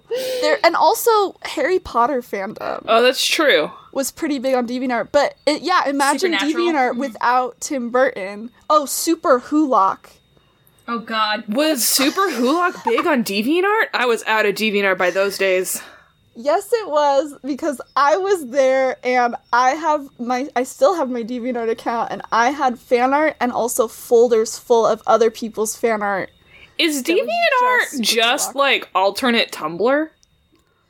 A little bit. I mean, people. Some people use it as their like art portfolio, which is very brave of them. Uh, yeah, considering Deviant Art has, I think a lot of people left when it became obvious that Deviant Art had that Commons Creatives license, so that they have all rights to your artwork that you To put on their whatever. website. A lot of professionals left the when that happened. Which was Which a is bum. Well, yeah, but it was also a it's a bummer bummer. because I loved because I remember in the early days of DeviantArt, I like stalked storyboard artists and artists who did Yes. the developmental work and like so I remember all of the concept art for Frozen and the character designs from Rise of the Guardians being posted like long before the movies were even oh, like Oh. had Rise of trailers. The Guardians art. Yes, I do remember that now. Oh my gosh! Wow, that's and I miss that. memories. yeah, those were. I honestly, I as scary as DeviantArt is and was, because it definitely was scary before too. Um, man, I had a good time. oh yeah. You know what? While we're talking about this, I don't remember where we were. I think we were at town hall meeting. I'm gonna look up on Archive of Our Own and see what their Nightmare Before Christmas situation is. Oh, it's probably pretty Yeah, good. I, I think we're, we were kind of on This Is Halloween. I, think. I mean, making Christmas. Yeah, making Christmas. That's right. Yeah, forty Um, days. Speaking of Rise of the Guardians, um, so did Lock, Shock, and Barrel kidnap Hugh Jackman? I just got full body chills, and I did not enjoy it at all. Oh I've got like tears in my eyes. I this is like for fandom Ellie like 2012. this is too much. Oh Too gosh. much. Rise of the Guardians Nightmare Before Christmas crossover. Oh, I want to die. jeez. okay. Well, that's something to think about. um, so just just on the fan fiction uh bit here. Um on Archive of Our Own, excluding non-Disney fandoms. Um although now I have to go exclude more fandoms because they just keep popping up. Um we have crossovers that you would never expect, which is a little upsetting to me. Um, but of, if I've done this correctly, excluding other fandoms, um, but including Nightmare Before Christmas and general Disney media, and I did include Kingdom Hearts because we love to see it. Yeah. Um, It still has the characters in it. Yeah. 230 works That's it? in The Nightmare Before Christmas, 1993, on Archive of Our Own. I will say though, Nightmare's old. Yeah. It's like older than me. Yeah. Um, But it's a- Classic, and it's something that a lot It of people write for. But AO3 is like fairly new as far as fan fiction goes, so I'm also gonna check fanfiction.net Okay. and if I dare, Wattpad. I will say with AO3, it's very easy to export from fanfiction.net to AO3. Mm-hmm. Oh, But that's very nice. Yeah, you Yeah. see a lot of that in West Wing fan fiction. So you'll see things Yeah. that like, and it'll have the original published date in the 90s. yeah, because AO3 is meant to be an archive. They're meant to just host creative fan works. But um, while Ellie's looking that up, um, we should probably move on a little bit. Uh, to um, n- um, next n- we get we get Lock, Shock, and Mm-hmm. Barrel. And if I recall correctly, the voice of uh, Lock is Pee Wee Herman. aren't they all the same Or voice? the actor Correct. behind Pee Wee I thought they were all the same No, voice. Herman. Oh, they're not all the No. same voice. Just kidding. Um, there is a version. I will say though, there is a version of the soundtrack that is Danny Elfman's own recordings before the actual movie. So he Mm. wrote and sang all of the songs for the whole Mm-hmm. movie himself, which me being a Danny Elfman stan, very here for. Um, so there is a version of the song that's just Danny Elfman, which he still does a pretty good job making the voices sound different, but you can tell that it's him. Mm-hmm. Um, so yeah, Pee Wee Herman is Lock. Okay. Uh, Catherine O'Hara comes back as Shock, Mm. and I believe Danny Elfman is Barrel. Am Okay. I wrong? I might I be think wrong. so. I think you're good. Okay, because Well, he, and he then when I so was in characters. when I was in high when I was into this in high school, I wanted so badly for my brothers to do that as a group. That's what I'm saying. I will have a baby right now, just so Ammon and I can be Lock, Shock, and Barrel, and the baby That'd will be be, real Barrel. cute. Why don't Yeah, you have triplets? cute. And then you guys can be Jack and Sally, and your babies can be Lock, Shock, Oh, and Barrel. that's the dream. If I can figure out how to do good Jack. Sally, makeup wise, pretty straightforward. Yeah. If I can make Jack look good and not like terrifying, Um. if I can find a way to make it sexy, so And it's got the bone structure for it. he absolutely does. I'm going to he's- send yeah. you. So we had um Kat on our Little Mermaid episode, and she does like all Disney princesses. She also did Sally, and she had her friend Alvin do Jack with her, and I really liked the look he did in his makeup, and I'm Oh, going to send it to you. Okay, good. Um, Please, everyone listening in the future when this is posted, please send me good Nightmare Before Christmas. I did consider it for Halloween this year, but we're broke, so I can't Sure. buy any costumes. Tragic. But in the future, yeah, I am very here for it because it's just best couple of all time. Um, real quick, I did look on fanfiction.net and we have 364. Okay. Which that that does seem low to me. It seems really low. Yeah. I guess I need to kick it into gear Yeah. and start just pumping out Nightmare Before Christmas fanfiction. Oh, I'm sorry. I, I checked it again. I clicked the wrong thing. 1400. That sounds better. That's oh, more da- like Oh, yeah, it. that sounds that's, Still surprisingly low. that's Still that's- surprisingly low, but that is much better. Yeah. Um, this is all from. That's from fanfic.net. Um, and that's like under the movie like tag of Okay. Nightmare Before Christmas, so it's official. Wattpad, Mhm. fifteen hundred. Oh, okay. Okay, so we're we're getting there, and this Yeah. could be like cross-posted. You know, people have multiple Yeah, yeah, yeah. accounts, but So I feel better about yeah, that. Yeah, yeah. yeah. Anyway, so we were at The Oogie, the Christmas. kids song. Well, well, we've moved on from Oh, making oh, Christmas. sorry, the yeah. kids Making- sing. Yeah, sorry, we talked about the. Yeah. yeah, Lock, we- Shock, and Barrel, um, kidnapping Sandy Claws. Um, It's a real like my my brother was like, wait, why is all of this in a kids movie? it's pretty Why violent. is this song specifically? It's very violent. It's very scary. Um, yeah. So these three kids that I have heard, and I don't know if this is just like I think this is just fan theory, but I'm always down for some cool Mhm. fan theory. Um, that Lock, Shock, and Barrel are dead trick or treaters, which most everyone on Halloween Town's like dead or Yeah. on some level. Yeah. Um, but they dress the way that they do, and their like face character design, like their skin, um, kind of like alludes to how they died, Mm. which I think is interesting. I can't remember exactly. One of them gets drowned. I was gonna say, I imagine they probably all drowned in the bathtub, but yeah, because that's what they look like. and that's what they like travel in. So, yeah, they do. Yeah, that little that little walk-in bathtub. which is like my other favorite part of Kingdom Hearts. You have to like get in the bathtub to like go to Oogie's house. So dumb and cute. It is Anyway. cute. I love it. Um yeah, so that's kind of fun. I mean, there's there's a lot of theories or like just not even theory, but like you can it's implied like how a lot of the people died Yeah. in, in the movie, but um I think it was Oh yeah, here we go. Okay, there was this blog post. It was a Tumblr. Man, this brings me Mm. back. Um that's uh Okay, wait. Lock is the which? Lock is the devil. The devil. Lock is the devil. Okay, Lock, Shock, and Barrel. Yeah, okay. So Lock was frozen to death. He has like pale white skin and blue lips. Blue lips. Mm. Um, Shock died by suicide. I don't remember exactly why. A dumb reason, so maybe not. And then uh, Barrel was drowned. there you go. I don't know. I just thought that was kind of fun. Yeah. Um, you love to see dead, dead, you know, trick or treaters yeah. in a spooky Halloween movie. Well, I Yeah, their sequence is really fun though. I love them because they're like we've talked about this with a few characters before, but I think they also fall into that true neutral category where all they're into is just like cozying up to the most powerful person in town.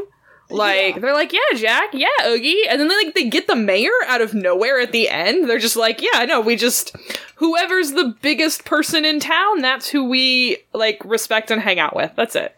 Yeah, yeah, because they are they're like little Jack stands. Yeah. um, when he sends them out to find Santa Claus. uh huh. Um, And then they have like an Oogie Boogie shrine in their little treehouse. Uh huh. Uh, that tube that they throw the bug down into that leads to Oogie Boogie's little den. Mm-hmm. They have like candles and like I don't know. It's just like so funny. They're like little Oogie worshippers. Um, very cultish of them, which Yeah. is fun. Yeah. Yeah. And then they're just like immediately it's like, oh yeah, no, we're just gonna bring him this dude that we're gonna take from somebody else because we need to sacrifice something powerful to him for favor, I guess. Yeah, they're always trying to impress Oogie Boogie. Well, I mean, but- he's the boogeyman who literally like lives underneath their house. So like very much the like monster under your bed. monster under the bed. Yeah. Yeah, exactly. Yeah. Um, cool. So yeah, they kidnap Santa Claus. Eventually, they figure it out and get it right. yeah, they Yeah. kidnap the Easter Bunny first, which is just a fun gag. As Bunny. Bunny, yeah. um, and they bring. I think my favorite thing in that scene when they like do the Santa reveal, um, when he's in Halloween Town, is the first person perspective of Santa waking up in the bag. and everything's blurry and then it comes into focus and he's surrounded by like the most horrifying cast of characters that yes. exist. It's such a good creative shot. It is Well, really and, and I smart. love that Jack like, oh, you don't have claws at all. yeah, like his tiny hands. He's like, oh, like Santa is just a normal guy, Mm-hmm. um, which is shocking, and everyone thinks he's gross, which is very fun. Mm-hmm. Um, and something I learned is that originally they wanted to cast Vincent Price as Santa, I but but his wife had just passed, and, and his wife, Mm. I mean, and his own health was declining, so it was like, sorry, man. I'm flipping a table over that. Yeah, Rest no, in seriously. peace, Vincent Price, who we love. Yeah, like queer horror icon. We love him. Yeah, he oh he would have been a good Santa. Freaking okay, so Santa gets kidnapped, Mm-hmm. and then our boys, Lock, Shock, and Barrel, our little children. Mhm. Um, Jack says like, I Keep don't him know, make him comfortable. comfortable. Yeah. yeah, and they're like, nothing's more comfortable than Oogie Boogie, and they think they're hilarious. Uh, and Yeah, they obviously then they- know that's not true. Like, right. Yeah. he's like the worst, but they take him anyway. Um, and I love seeing this like juxtaposition of the big guy in charge, Santa Claus, versus like Oogie Boogie. And yeah, okay, so let's let's talk about that. The Oogie Boogie sequence. Ugh, the black light, the raunchy Dixieland gambling riverboat Mhm. vibe. Yeah. It's so good. I think Such an incredible. It, it, it's one of the best villain songs. that you're not wrong. Yeah, I, I would say like I didn't say it because I don't want to be that girl that's like everything in my favorite Disney movie is Nightmare Before Christmas, even though it's true. um, Yeah. But I think Ken Page's Oogie Boogie is like truly one of the best Disney villains and Disney villain songs because that also my thing about good Disney villains is that there's a real threat Mm-hmm. and like you feel Yeah. in danger and Santa like almost died. Okay. Santa Claus. They tried to kill Santa. So I really want to like like Oogie Boogie and all of that, but there's two reasons that I'm really struggling. And like in the moment, I was super scared, and I was like, "Wow, Oogie's a really good villain." But mm-hmm. in the context of the ending, Oogie is really hard to, for me to like for two reasons. One, Santa just straight up rockets out. Magical rockets out, and then supersonic Yeah. speed saves Christmas. So Santa has godlike powers that he's just not using. Okay, that's what my brother said too. He's like, wait, he could have escaped with magic. Yeah, time? right. And then my second issue is that the minute that Jack pops up, leaning on the thing all Bone Daddy like, Oh, that sexy pose. so Oogie gets scared. Which Okay. tells me that Oogie is not actually a threat to Jack at all. Apparently not. I mean, in some way, because you've got like the sequence where Jack is like trying to, which again, not really a threat because when Jack is dodging Yeah. out of Oogie's like traps and stuff, it's so effortless Yeah. For him. Um, Yeah. But I do like that because it's like so unexpected. Oogie Boogie's like, Yeah. whoa, like why Yeah. is he afraid of Jack? So I don't. Well, and maybe maybe because he's never been interrupted during one of these things before. Maybe. He's so used to working un. Undisturbed. Unbothered. I just Yeah. have a Yeah. hard time liking Oogie when he's not introduced until 40 minutes in. He almost feels like he's just like an afterthought to raise the stakes. And I mean, I guess he's in the opening song, I guess. Yeah, technically, but he also isn't like Oogie Boogie. He's the shadow in the moon. And they don't really Yeah. like. I would have liked them to tease Oogie Boogie a little bit. Yeah. I mean, they kind of do in Kidnapping Santa Claus, but that's also like significantly into the movie. But I think probably he's not that much of a real threat to the citizens of Halloween Town. Yeah.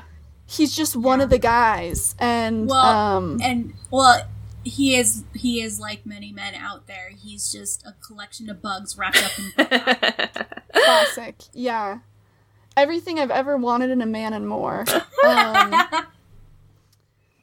yeah, Oogie Boogie, that is interesting. And I will say, like, I totally understand that. Um, I think for me, like, as a child, Oogie Boogie was terrifying. Yeah. Oh, absolutely. design, Being filled with bugs Mhm. sucks. Like, that's gross. Well, Um, and you gotta like the other way. I'm introduced to Oogie Boogie is through Kingdom Hearts. So to me, Oogie is just like that boss fight that Mm-hmm. was actually a really fun boss fight. So I enjoy it, but Mm-hmm. from a narrative perspective, I don't appreciate Oogie the way I appreciate a lot of other villains. Yeah, no, he, he really isn't that much of a threat in the film as a whole. Right. Um, but for some reason, I don't really know. Yeah, He does have a great just- aesthetic for a villain.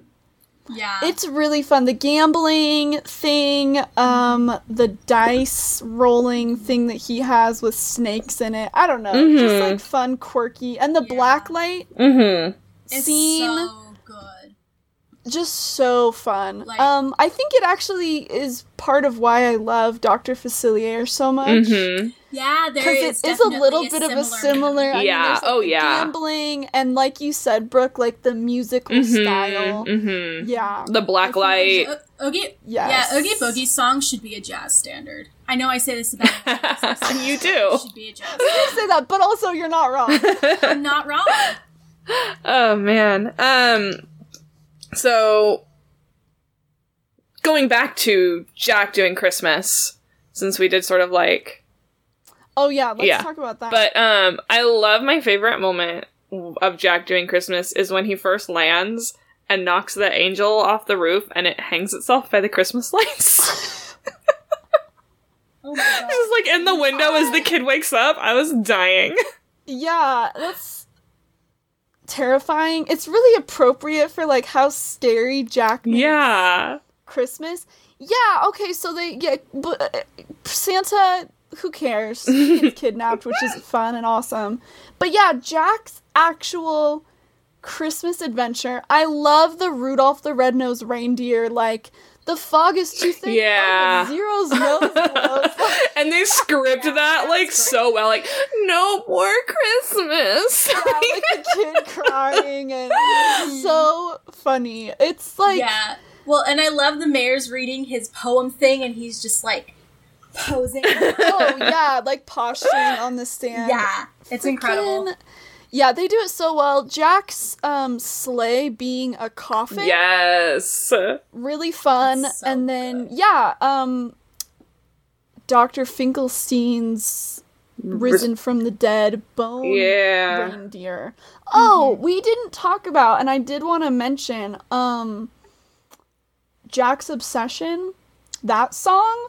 Oh yeah.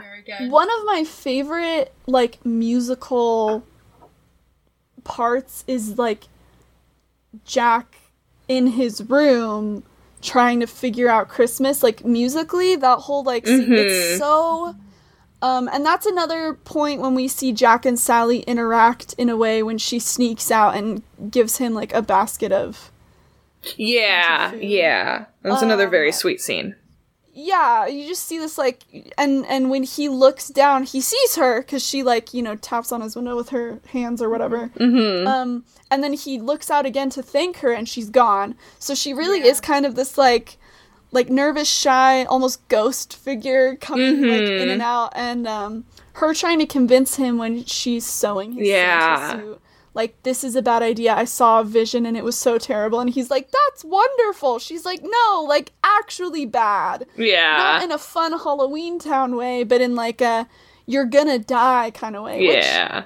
that's a whole other thing. I don't know if Jack Skellington can like. I was wondering that. world die. Can anybody in Halloween Town die? Can the elves die on the toy line? Like, I'm gonna say yes because they're like flesh and bone people. And does Santa's that mean that the elves have OSHA? I'm gonna say probably not. And Santa's the real villain of this movie. Oogie's the hero, and Santa's Oogie's the the, real hero? villain out there murdering elves on the toy line every day. He- yeah, he's like a Which- yeah, Galaxy breaking every brain. labor law. Yeah, Which Santa's the real villain. Brings me to my note. Actually, I forgot I had made this note. Um, Oh, but good, yeah. that they tried to do Christmas in 30 days. Like, that whole Making Christmas song is literally just like a total, like, Stalin esque work thing. Like, oh my gosh, yeah, the work line that they have. Going. yeah, and you're just trying to, like, get really Christmas done in 30 days? Wild. Yeah. Does communism work? the Nightmare Before Christmas chimes in. Um, I mean, yeah, they're little. They all seem really stoked about it, and all their toys are like so, like drawing bullet holes bleeding on the wooden duck, Yeah, and that was- smashing a possum into a hat. Like, okay, guys. Um, okay, yeah. So when Jack actually leaves, um, I don't know if you guys have any thoughts on him actually dropping presents in the. I mean, a great bit is the kid pulling the shrunken head out of the box and showing. it So, his Oh, face. really so His face is so Yeah. good. Was it the kid? Um, but I would like to mention Jack getting shot out of the sky by anti-aircraft military Mhm, weapons. mhm. That's pretty fun. Yeah. Yeah. And that was the moment that I was like, is Jack the real villain of this movie? Like he made a lot of bad choices. Yeah, well, and I mean, and like, then Jack. Jack's lament, the way that my brother put it, he's like, this is either an exact take. It's an exact take of, a, of one of those fake celebrity apologies until the very end when he's like, I need, I need to make this right. And Right. It becomes a fantasy celebrity apology. But in the same time, Jack, like, absolutely is the real villain. There's a reason we don't meet Oogie until 40 minutes into the film, and it's because the conflict is that Jack doesn't know who he is. And so he is the villain of the story trying to figure out who he is. Like, Sure. that's the A plot. The A plot isn't, um, the evil queen is trying to murder Snow White because she's jealous. The A plot is, I'm trying to figure out who I am. At the expense of every Yep. other person in the world. Yep. I also, and again, there's a lot of little plot hole things that I'm like, Tim Burton explain. How does he get to the real world? And there's a real all world graveyards. humans. I don't know. All graveyards are a portal to Halloween Town, I guess. I, uh, I oh because he leaves through the graveyard to Uh-huh. get back to Halloween Town. So I will I will say that that we'll go with that. He flew out through like a big mausoleum or something to get Which- to the real world. Makes me wonder if all chimneys lead to Christmas Town. But I would dang. like that. That sounds fun. Um, but yeah, no, he gets shot out of the sky Mhm. because the police station. I think something that made the movie like so comical for me in the best way is like that there's real humans on Earth. Yeah. And the Halloween town exists somehow in that realm yeah. and Jack terrorizes everyone on Earth so significantly that like the police station has like five, six phone lines going, like fielding calls, like a skeleton in a Santa suit. Yeah, we already know we're on it. Like, yeah, this and is then incredible. he gets shot down by the military, which okay. Just like that's when the real stakes come in, and you're like, "Oh my gosh! Like this isn't just some dude that's like, I want to take Christmas." It's like, right. he's getting shot out of the sky by guns. Like, yeah. Absolutely. it's so fun. But my absolute favorite part of the whole movie, like, it would not have been my favorite part if I had watched this as a kid. And this is one of the things where I'm like, oh, you know what? I enjoy this as an adult. And this is my favorite part is Jack's response to failing. Like, just makes me so happy. Like, he's like, oh, I did everything wrong and this is terrible and I'm a failure. And then, like, wait a minute. I know who I am. I know what I'm good at. And I learned from this, and now I'm gonna go and do things better, like just instantly. And I was like, "Oh, Yeah. goals! Those are my goals." His own problems. Yeah. He doesn't need like Sally doesn't come in and fix it for him. Mm-mm. He realizes exactly where he went wrong, and that song, that's the song that I sing when I'm feeling like worthless because it's Hmm. like I'm gonna pull it up right now. it's one of those things that's like um It Poor Jack. So, it starts so low and it ends so yeah, yeah and also like, again wise. Danny Elfman stand number one. The range. He can sing like so well as like a tenor, but also dip down into a bass like no problem. I under like I understand now. Jack Skellington gave me a voice kink for that reason, and I've never found a man that can do that for me the way Jack Skellington did. Um, but yeah, poor Jack is so funny because it's just like, and weirdly uplifting because he's like, oh. And I believe again, I've been tweeting a lot about Nightmare Before Christmas because when you go through a breakdown and you watch a lot of Nightmare, you know that's the natural consequence. But I I tweeted I think one of the lines from the song is um. In a million years, they'll find me only dust and a plaque uh, reading Here Lies Poor Old Jack, which one is funny because it's like, okay, so you can die? right. Danny Elfman explain. Uh, and two, you, like, he is really destroyed over the chaos that he wrought. and yeah, not just for himself. Right. He's not like, ooh, like, I ruined my own life. He's like, oh, wow, I really messed up, like, the whole world. yeah, yeah. And so, um, and then finding his own resolve in that and being like, wait, I am the Pumpkin King. And I I'm gonna make Halloween better because I stole Christmas from these people who obviously know what they're doing. Mm-hmm. He writes his cultural appropriation. Mhm. Good for him. And then goes back to Halloween Town through a grave, which is fun. Mm-hmm. Um, and and then that like hero sequence at the end when Jack faces off with Oogie Boogie and saves Santa and Sally. Um, I don't know. It's just right. Mm-hmm. it just it, it wraps everything up so nicely, and you really feel like Jack turned things around. Yeah. In a solid, like Brooke, you said, like bad celebrity apology turned good celebrity apology. Like I'm so sorry to the people that were offended by my actions. He's like. Um, I ruined some people's lives and I'm really sorry about it, so I'm gonna make it right. And he does! And Yeah. then Santa goes and, like, you know, he saves Christmas because that's his realm and he knows what's up. And Santa even then- tells him, like, don't steal Christmas from me again. Oh, and then of course Jack and Sally reuniting at the end. It, Yeah, That's and then so the, and hot. I love the co- the computer snow The It's snow's very good. Fun. and everyone else in Halloween Town having their "What's this?" moment. Yeah. Oh. Oh, when Santa to Which- brings them That- Christmas. Again, Cultural snow makes. versus cultural shit. Yeah, yeah, yeah. The snow makes it. The snow makes everyone understand. So. Yeah, they get it. And then Jack doesn't have to, like, do that work. He lets Christmas Right. Town explain things to them instead of Jack trying to, like, translate it. Um, which is so lovely. And everyone's, like, happy and making snow angels. But yeah, Jack approaching Sally in that pumpkin patch in the snow. hmm that's real romance. You cannot get hotter than that.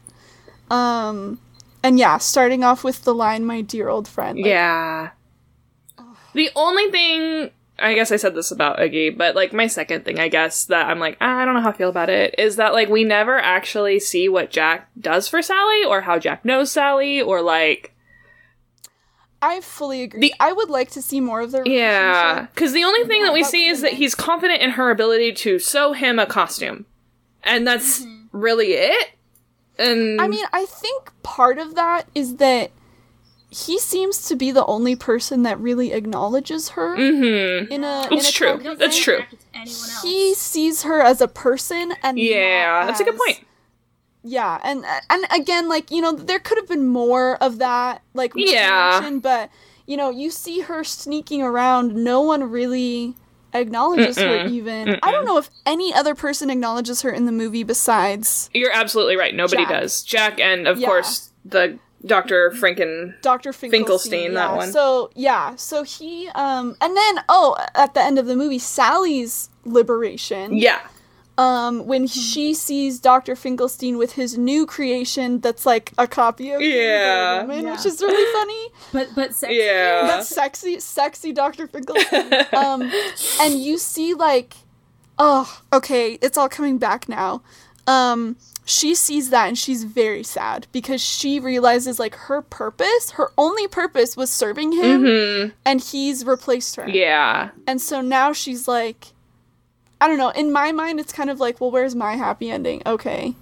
Um, and I guess yeah, that'll be a bittersweet moment because it's like, oh, I'm free, but it's like free to do what though? But like, this what she does then is she goes and she tries to save Santa and to try to fix Jack's mistake, um, which I love her whole saving Santa bit because it's very much like she's successful as far as she is because of her skills as a ragdoll. Like the way she's saving Santa is purely because of her ability to detach herself, which I thought was really Take her cool. leg off And her hands Yeah, and like her leg and hands. off. yeah, I thought that was really cool. And I almost like I wish that had worked. Actually, like It would. I wish too because then it would have been like, oh, Sally is the real hero. Yeah, or maybe like Sally saves Santa and Jack comes back, but they have to like Jack is the one who has to get Santa back into the real world. Like maybe if they had done Yeah. that so that And also, you allow. I I think Jack coming back and saving them. One, it kind of helps. Like he is helping Santa for the first. yeah, and it like it lets him reestablish himself as the Pumpkin King of Halloween Yeah. Town for sure. and they have a confrontation, Santa and Jack, and Santa's like, Yeah. "Screw you, dude. Yeah. Yeah. you messed it up." And Jack is like, "Yeah, I did." Yeah. Um, but yeah, Sally, we see her go off on her own adventure, and then she comes back, sees this, you know, Dr. Finkelstein creation, and that's when she runs off to the pumpkin patch to pick a flower and mourn. Yeah. That's such a mood. Yeah. Um, but Jack sees her Mhm. for the first time and follows her for the first time instead of the other way around. Yeah. Like her, you know, ghosting around Yeah. him. He follows her and approaches her in a way that you're just like, I don't know, perfect couple. Yeah. Yes. Yeah. So I I do really like um cuz I mean we see a lot in movies of the time the women are I, we still have this problem, but women characters in movies like this are the B plots. Right. Just to romance and fix the male protagonist. Right. Um but that's we see um both of them as characters Yes. go through this transformation of their own separate from each other Mhm. and they can support each other in that and then they really do become as sally says like i'm the only one who understands him um, or like you know if he would understand Mm-hmm. if he only talked to me we really see that connection where it's like no you guys do understand each other and they can Yeah. i don't want to say shared trauma No. trauma bonding but they both have their own journey Yes. And I think it's very important to like Sally does not fix Jack. Like she Not supports him. kind of. She tries to call him out when he's being problematic. um Yeah. but it's But Jack. she also lets him make mistakes Yeah. uh well, I don't know. She does her whole fo- frog she- fog chill, which she's like trying her best to stop him any way she can. That is true. That Um, is true. Yeah, she tried so hard to make it right. But like, she no, she can't. Jack has to solve his own problems. Jack has to learn from his own mistakes, um, which I think is very important to both of their characters. Yes. But yeah, Yeah, I still think Sally's the real hero of the story, and Jack is a great villain Yeah. to himself. yeah, absolutely. Um, and but in the end, truly does make things right. mm-hmm. Mm-hmm. Um, which is great because he's such a fun character. Yeah, Yeah. Do we have any last thoughts? it's just a good movie. It's such a good movie. It's very good. It's very fun, very unique in the way that it approaches a holiday. Yeah. Yeah. um, and this is- turns the holiday into a culture. yep. Yes. And I love that this gives like Halloween people a way to enjoy Christmas. Cause I feel like for a long time, if you were like dark and edgy, you just hated Christmas. But now 'Cause you Christmas can, is, like, fun, yeah. right? But, yeah, now you can enjoy it. Enjoy it. Yeah. So join me in my happy joy and jingle bells, and yes, you can bring your orange and black and everything, and your biting Yeah, Christmas trees. That's pumpkins and my- fine, I guess. death. Yes. yeah. yeah. It really brings it to life. Brooke, do you have any last thoughts? Um, I was well. I I like that. So this is going out on. This is scheduled to for release on Mhm. Halloween, Oh, and perfect. I just hope that everybody is having a good. Yeah. But if they've got the time to watch this tonight, then they should. Agreed. Please do. Yeah, it's the perfect feel good Halloween film. Not in the same way that Midsommar is, I will say. Um also a good choice. But yeah, Nightmare Before Christmas is like the ultimate scary and wholesome combination. hmm Yeah. Highly recommend. My go-to for Halloween used to be Corpse Bride. I would watch that every year on Halloween. and that's so good. Also, just do back to back. Watch Yeah, Nightmare and watch Corpse Bride. Perfect. and revel in the beauty that is claymation hmm and Tim Burton. And wholesome horror. Yes, it's always like so fun. There's good message. it's just great. Yeah. Yeah. Ellie, uh, you got any projects to promote? Anything, anywhere you want to be found? Uh, not really. I um, it's fall time, which means I get to be sick a lot. So my commissions are closed. I don't have any like super interesting design to uh promote to like come hire me. Although if you have some small creative projects, I'm working on some things with some podcasts right now, Nice. doing logos and stuff. So if you have something small like that, definitely hit me up. Um, I will have the time. Um, and yeah, I guess So check out they my contact you? yeah, check out my Twitter at Barnhart Ellie. Um, I have my portfolio linked there to my Behance account, which you can check out. Um, and see all my tweets about my horror movies for the 31 days of horror that I'm doing. I guess it'll be Halloween by then, Yeah. so I'll be done. Mhm. Um, but yeah, and my thirst tweets about Jack Skellington. And your husband. So, and my beautiful husband, yes, my Jack Skellington.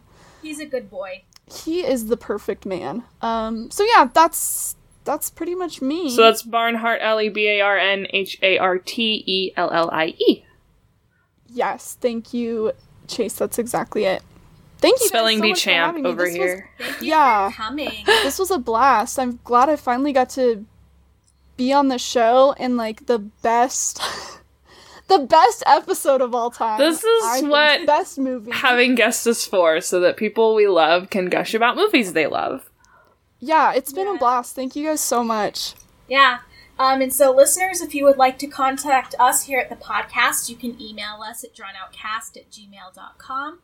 You can find us on Twitter and Instagram at drawnoutcast. And- you can join our Facebook group, Drawn Out Chats. That that is all of it. Yeah, I've been trying really hard to retweet trailers and stuff on the Twitter so that even though we're I have been seeing that. yeah we're losing a little bit of Disney news between like school and everything, so we're doing a lot of advanced recording. Yeah. Um, both, both so- teaching it and being in yeah, it. so we're uh, we're trying. I'm trying to keep the Twitter at least current with Disney news. Um, which yeah, Disney. Uh, when this episode launches, uh, Disney Plus will be out in a week. Isn't that crazy?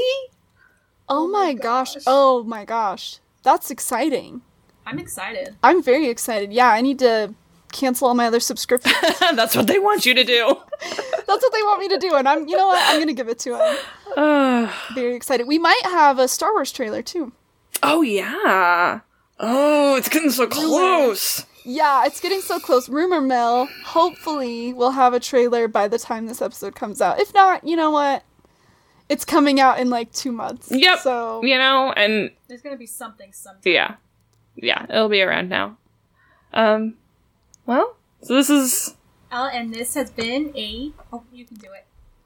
Oh, okay. I was say this has been a drawn out closing. Awesome.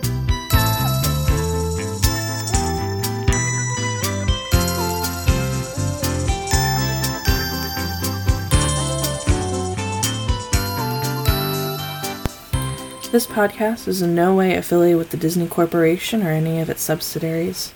The views expressed in this podcast by its hosts and its guests belong solely to those people and are not in any way representative of Disney nor any of our employers.